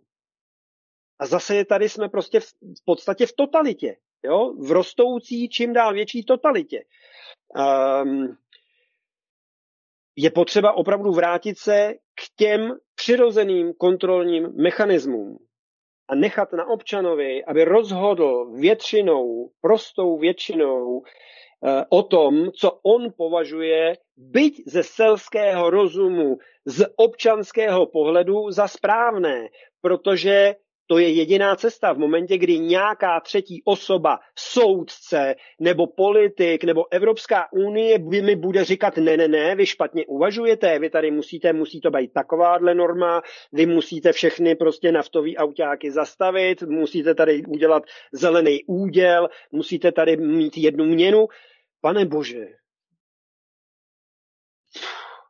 Snad... A hlavně musíte zavřít všechny hnědouhelné elektrárny a nové jaderné ne, abyste stavěli. Nesmíte. Závislosti. Závislosti. Další prohlubování existence pacienta na jednotce intenzivní péče. Přesně tak. Doporučuji opět knížku Klause Schwaba uh, Great New Reset nebo Brave New World, a teďka přesně se ta knížka jmenuje. Tam tohle to se popisuje, co přesně oni chtějí a co nás čeká. Položili jste se někdy, vážení posluchači, otázku, až v tom roce 35 nebo 39 skončí poslední hnědouhelná elektrárna, čím třeba bude svítit Polsko nebo i Německo, Francie má jádro, my máme jádro, Slováci má jádro, že Skandinávie ho má taky, Španěle ty mají tam raky těch větrníků, Němci mají nějaké větrníky, nějaký, nějaký ty fotovoltaiky. Neřeší to nikde, nikdo nikde. Naopak Němci si od, odhlasovali, odhlasovali, že poslední jaderní elektrárny došmelcujou, v Rakousku to už skončilo dávno, ty tam nemají vůbec nic, ale všichni chtějí elektroauta a jsou nadšení z elektroaut budou všichni v roce 40 nebo 35 jezdit v elektroautech, až v roce 35 zakážou vyrábět spalovací motory, ale nikdo nikoho se z politiků neptá, kde na to vezmet elektřinu. No, protože co by vám ten politik odpověděl? Vy potřebovat nebudete, protože vy to auto mít nebudete. No je to šílený, jako, eh, hele, já nechci, ale příklad, jo, my máme v rámci cesty odpovědné společnosti, respektive v rámci hnutí prameny, máme zpracovaný jednotlivý rezorty, protože to musíš mít, že jo, musíš mít dlouhodobý eh, program té vize, jak, jak vlastně ten rezort řídit, potřebuješ mít krizový management a samozřejmě ta volební témata. Tyhle ty všechny úrovně tam musíš mít, ale teďka jenom chci říct jednu jako věc, která občanovi uniká. Jo? My tady jsme jako vyhlášený eh, v rámci Evropy, že jsme relativně dobrými třídiči odpadu. Jinými slovy, že prostě plasty, papír a bio a elektronika a tak dále ale tak, jak si na, na, narazil na to Německo, který zastavilo hnědouhelný eh, prostě eh, elektrárny, zastavilo ten atom, eh, všechny ty alternativní zdroje, ale velmi zatěžují, přen, přen, zatěžují přenosový prostě sítě, takže prostě oni s tím mají problém. Takže jediný, co jim funguje v tomto okamžiku, jsou spalovny, které mají v každém prostě velkém městě, jenže oni ty spalovny nemají čím krmit. A dneska vlastně vozej z České republiky a překupujou plasty, které by mohly jít do recyklace, tak normálně tahali a tahají prostě do, do, do Německa náš tříděný odpad, který rvou do těch spaloven. Jo. No to je prostě celý úplně na hlavu. Normálně úplně na hlavu. Uh, na hlavu. Nevím, jak to jak jinak jako nazvat. Jo. No, protože jedna věc je vize vizionářů v Evropské unie a druhá věc je potom ta, ta, ta skutečná uh, jak se to říká, realita. A co se týče té, té přenosové soustavy, nevím, jestli to ještě stále je, ale Německo nemá centrální přenosovou soustavu, jako to máme my v Čechách, potažmo na Slovensku, kdy jsme byli propojení. Tam jsou jednotlivé já nevím, jak to říct, větve, jako jednotlivý regiony, větve. Ano. jednotlivý větve a ty jsou uzavřené, ty mezi ano. sebou nejsou propojené. Takže když jim nad Severním moři začne foukat vítr a ty vrtulníky jim tam začnou spát elektřinu do sítě, tak oni nemají kam ten proud pustit do Německa, protože nemá jak, tak se propojili s náma a potom přes Českou republiku proudil, proudil vlastně proud ze Severního moře dolů do Bávorska, protože tak. oni to v rámci německé linie neměli jak dostat. A takovýhle stát vám bude vyprávět, jako na České republice, jak se máme chovat, jak ta jejich montovna má vypadat, dávat nám třetinový platy, když oni nemají vyřešenou tak luxusním způsobem přenosovou soustavu jako nemy a může se stát, třeba už to kolikrát byly na pokraji blackoutu jenom proto, že v Německu přestalo foukat nebo naopak zase foukat začalo. To se taky normálně nedozvíte tyhle ty věci. Eh, přesně tak, tam je potřeba opravdu velmi, velmi vážit rozhodování ohledně prostě energetiky a to jsme jenom prostě v energetice, ano. Za mě uh, jediný způsob je uh, v tomto okamžiku opravdu atom, Bohužel víme Vrbětice a vy, vy, vy, vyautování prostě ruského dodavatele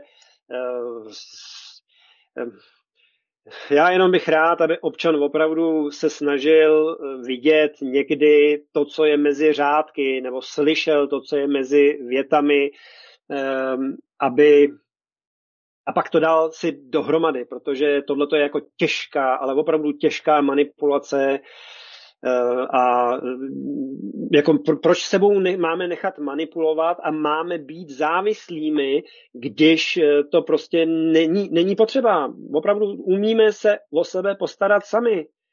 Umíme a uměli jsme to, tak proč bychom to neuměli znova? A jsme u té soběstačnosti, jsme u těch regionů, jsme u té regionální ekonomiky, potažmo regionální měny a jsme zase tam, kde jsme byli na začátku, přátelé. Tak tomuhle tomu jsme krásně došli, aniž bychom to nějakým způsobem, musím přiznat na rovinu, s Honzou plánovali. Takže tady vlastně vidíte, že když jsme probrali různá témata křížem krážem, tak jsme zase skončili u nejlepšího nebo nejvhodnějšího modelu fungování vlastně eh, společnosti, tak, aby ta společnost v tom daném regionu nebo v tom celku fungovala bez problémů a nezávisle na nějakých eh, dotacích, subvencích nebo rozhodování třetí strany. Ale ono to tak funguje, přesně tak, ono to tak funguje prostě v té fyzice, v chemii, funguje to i tak v biologii, prostě eh, vstupy, výstupy, jo, máš, máš prostě výdej energie a příjem energie, jako sympatikus, parasympatikus, anabolický, katabolický hormony, furt to musíš mít prostě v rovnováze. I ta buňka, i ten orgán, celý, ten, celý, celý to tělo prostě musí být v rovnováze. V momentě, kdy to v, to v rovnováze není, no tak se vlastně dostáváš do nějaké nějakého extrému, ale v tom okamžiku vlastně se ze zdravého člověka stává člověk nemocný. To stejné platí pro tu společnost. To znamená, musí to být prostě v rovnováze. A je potřeba vytvářet proto podmínky, aby jsme této rovnováhy byli schopní, schopní a mohli jsme ji udržovat a řídit. řídit. A jak víme, vážení posluchači, tak rovnováha se hledá, se hledá velmi, velmi těžko, velmi těžko se nachází a potom, když ji najdete, tak se i těžko udržuje. Ale je možné ji najít, je možné ji udržet za předpokladu, že to sami chceme a nějakým způsobem si uvědomujeme, proč rovnováha je zrovna pro nás tak důležitá. Přesně tak, jenom chci říct, že opravdu pojďme, eh, jediná cesta, která v tomto okamžiku z té obrovské globalizace je, té destruktivní globalizace, je opravdu decentralizace. Jinými slovy, my máme už čtyři roky heslo nekrmte globál, laďte lokál a eh, je potřeba to udělat opravdu v tom novým pojetí toho, abychom se vymanili z těch podmínek té jednotky intenzivní péče. Jo? A my tady nabízíme projekt e, Prameny, jakožto decentralizovaný způsob řízení společnosti a doufám, že e, nám ve volbách e, dáte hlasy a ten projekt budeme moct protáhnout ještě dál a že potom se uvidíme nejen v jednotlivých krajích, ale v jednotlivých okresech, potažmo v každé vaší vesnici, potažmo městě. A ještě on to vysvěl na kandidátce budete jmenovat prameny. Ano, ano, ano, ano. Je to, prosím vás, eh, prameny 24. Eh, srpna bude losování subjektů, čísel, čísel do, do toho parlamentu. Zase se přihlásilo zhruba kolem 30 subjektů, byť se řada, řada těch subjektů spojila a jsou tam právě ty koalice různé, nebo více koalice, ale přesto přišly prostě řada nových eh, takzvaných, já jim říkám, neocovidových subjektů.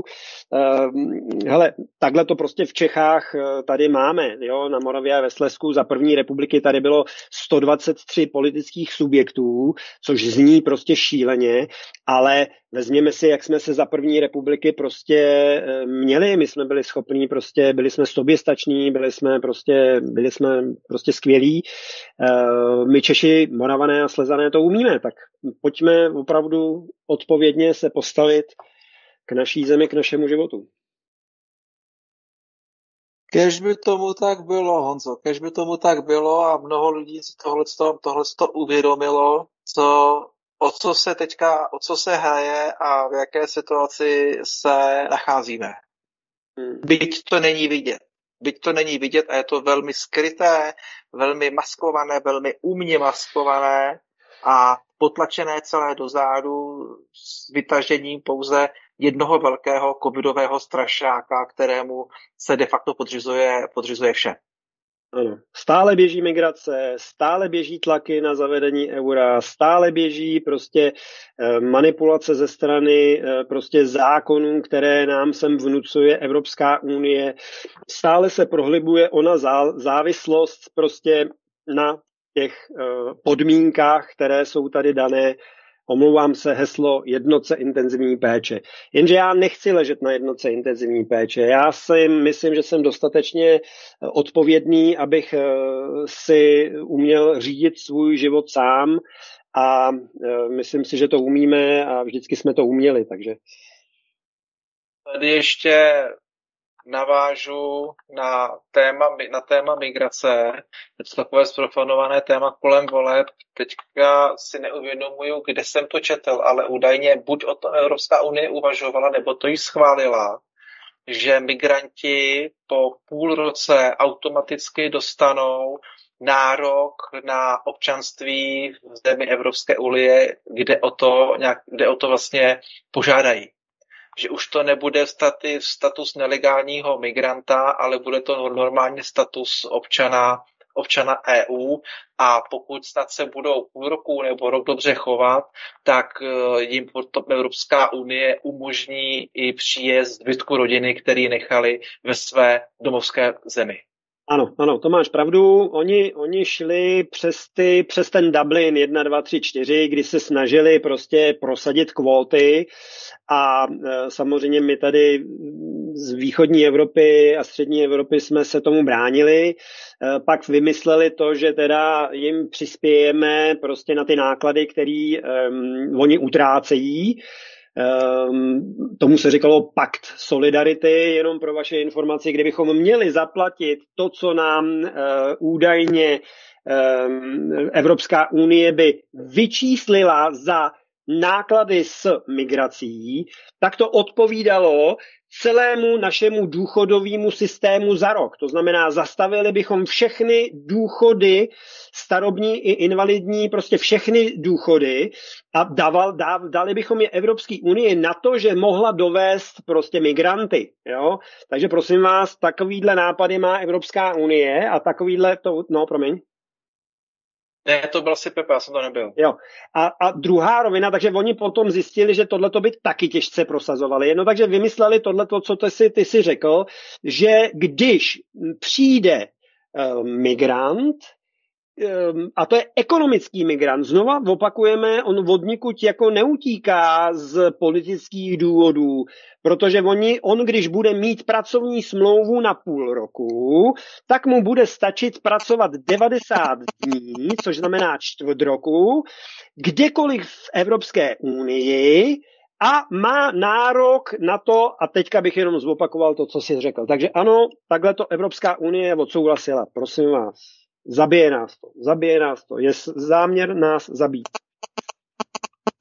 Jo, ty jste ještě upřesnil těma, těma uh, migranti budou vázáni, myslím, že to tam je nějak po dobu šesti měsíců a potom budou smět na, na, natrvalo. Takže tohle to v podstatě uh, se dohodlo, uh, je to mimo, mimo aféru COVID, mimo úplně všechny, jenom proto, aby se, aby se zase přerozdělovaly nějaké peníze, aby se mohly čerpat fondy a aby evropští úředníci, potažmo evropští úředníci jednotlivých států eh, měli odůvodněné svá, odůvodněná svá místa.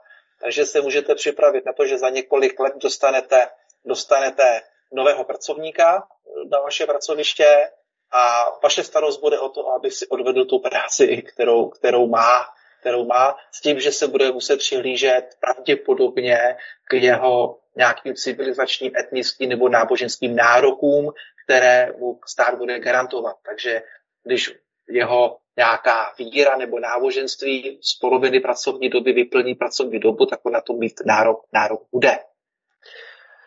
Hele, Liboro, já doufám, že se to nestane. To se nemůže stát, protože v tom okamžiku by se prostě tahle společnost, tahle ta civilizace rozpadla. A e, já pevně věřím, že se tak nestane, ale musíme proto něco udělat. Musíme se prostě bránit a tvořit prostě podmínky pro sebe. Přesně tak. A začíná to bránění tím, že si tyhle ty věci uvědomíme, budeme o nich mluvit, budeme je, budeme je sdílet a vysvětlovat ostatním lidem, protože, jak jsem říkal té, na začátku toho vysílání, tak to moje okolí nechce o takovýchhle věcech slyšet. I když na druhou stranu musím uznat, že to, co jsem jim říkal před rokem, že přijde letošní rok a nevěřili mě to, tak sami chodí a říká, hele, ty jsi to tenkrát produkoval nebo říkal, my jsme ti nevěřili a tyhle ty věci se staly. A jsem říkal, hele, ten nemyslete si, že já jsem tomu věřil taky, nicméně ty indici je tam byly a jsem nerad, že, se, že to dopadlo tak, jak to dopadlo.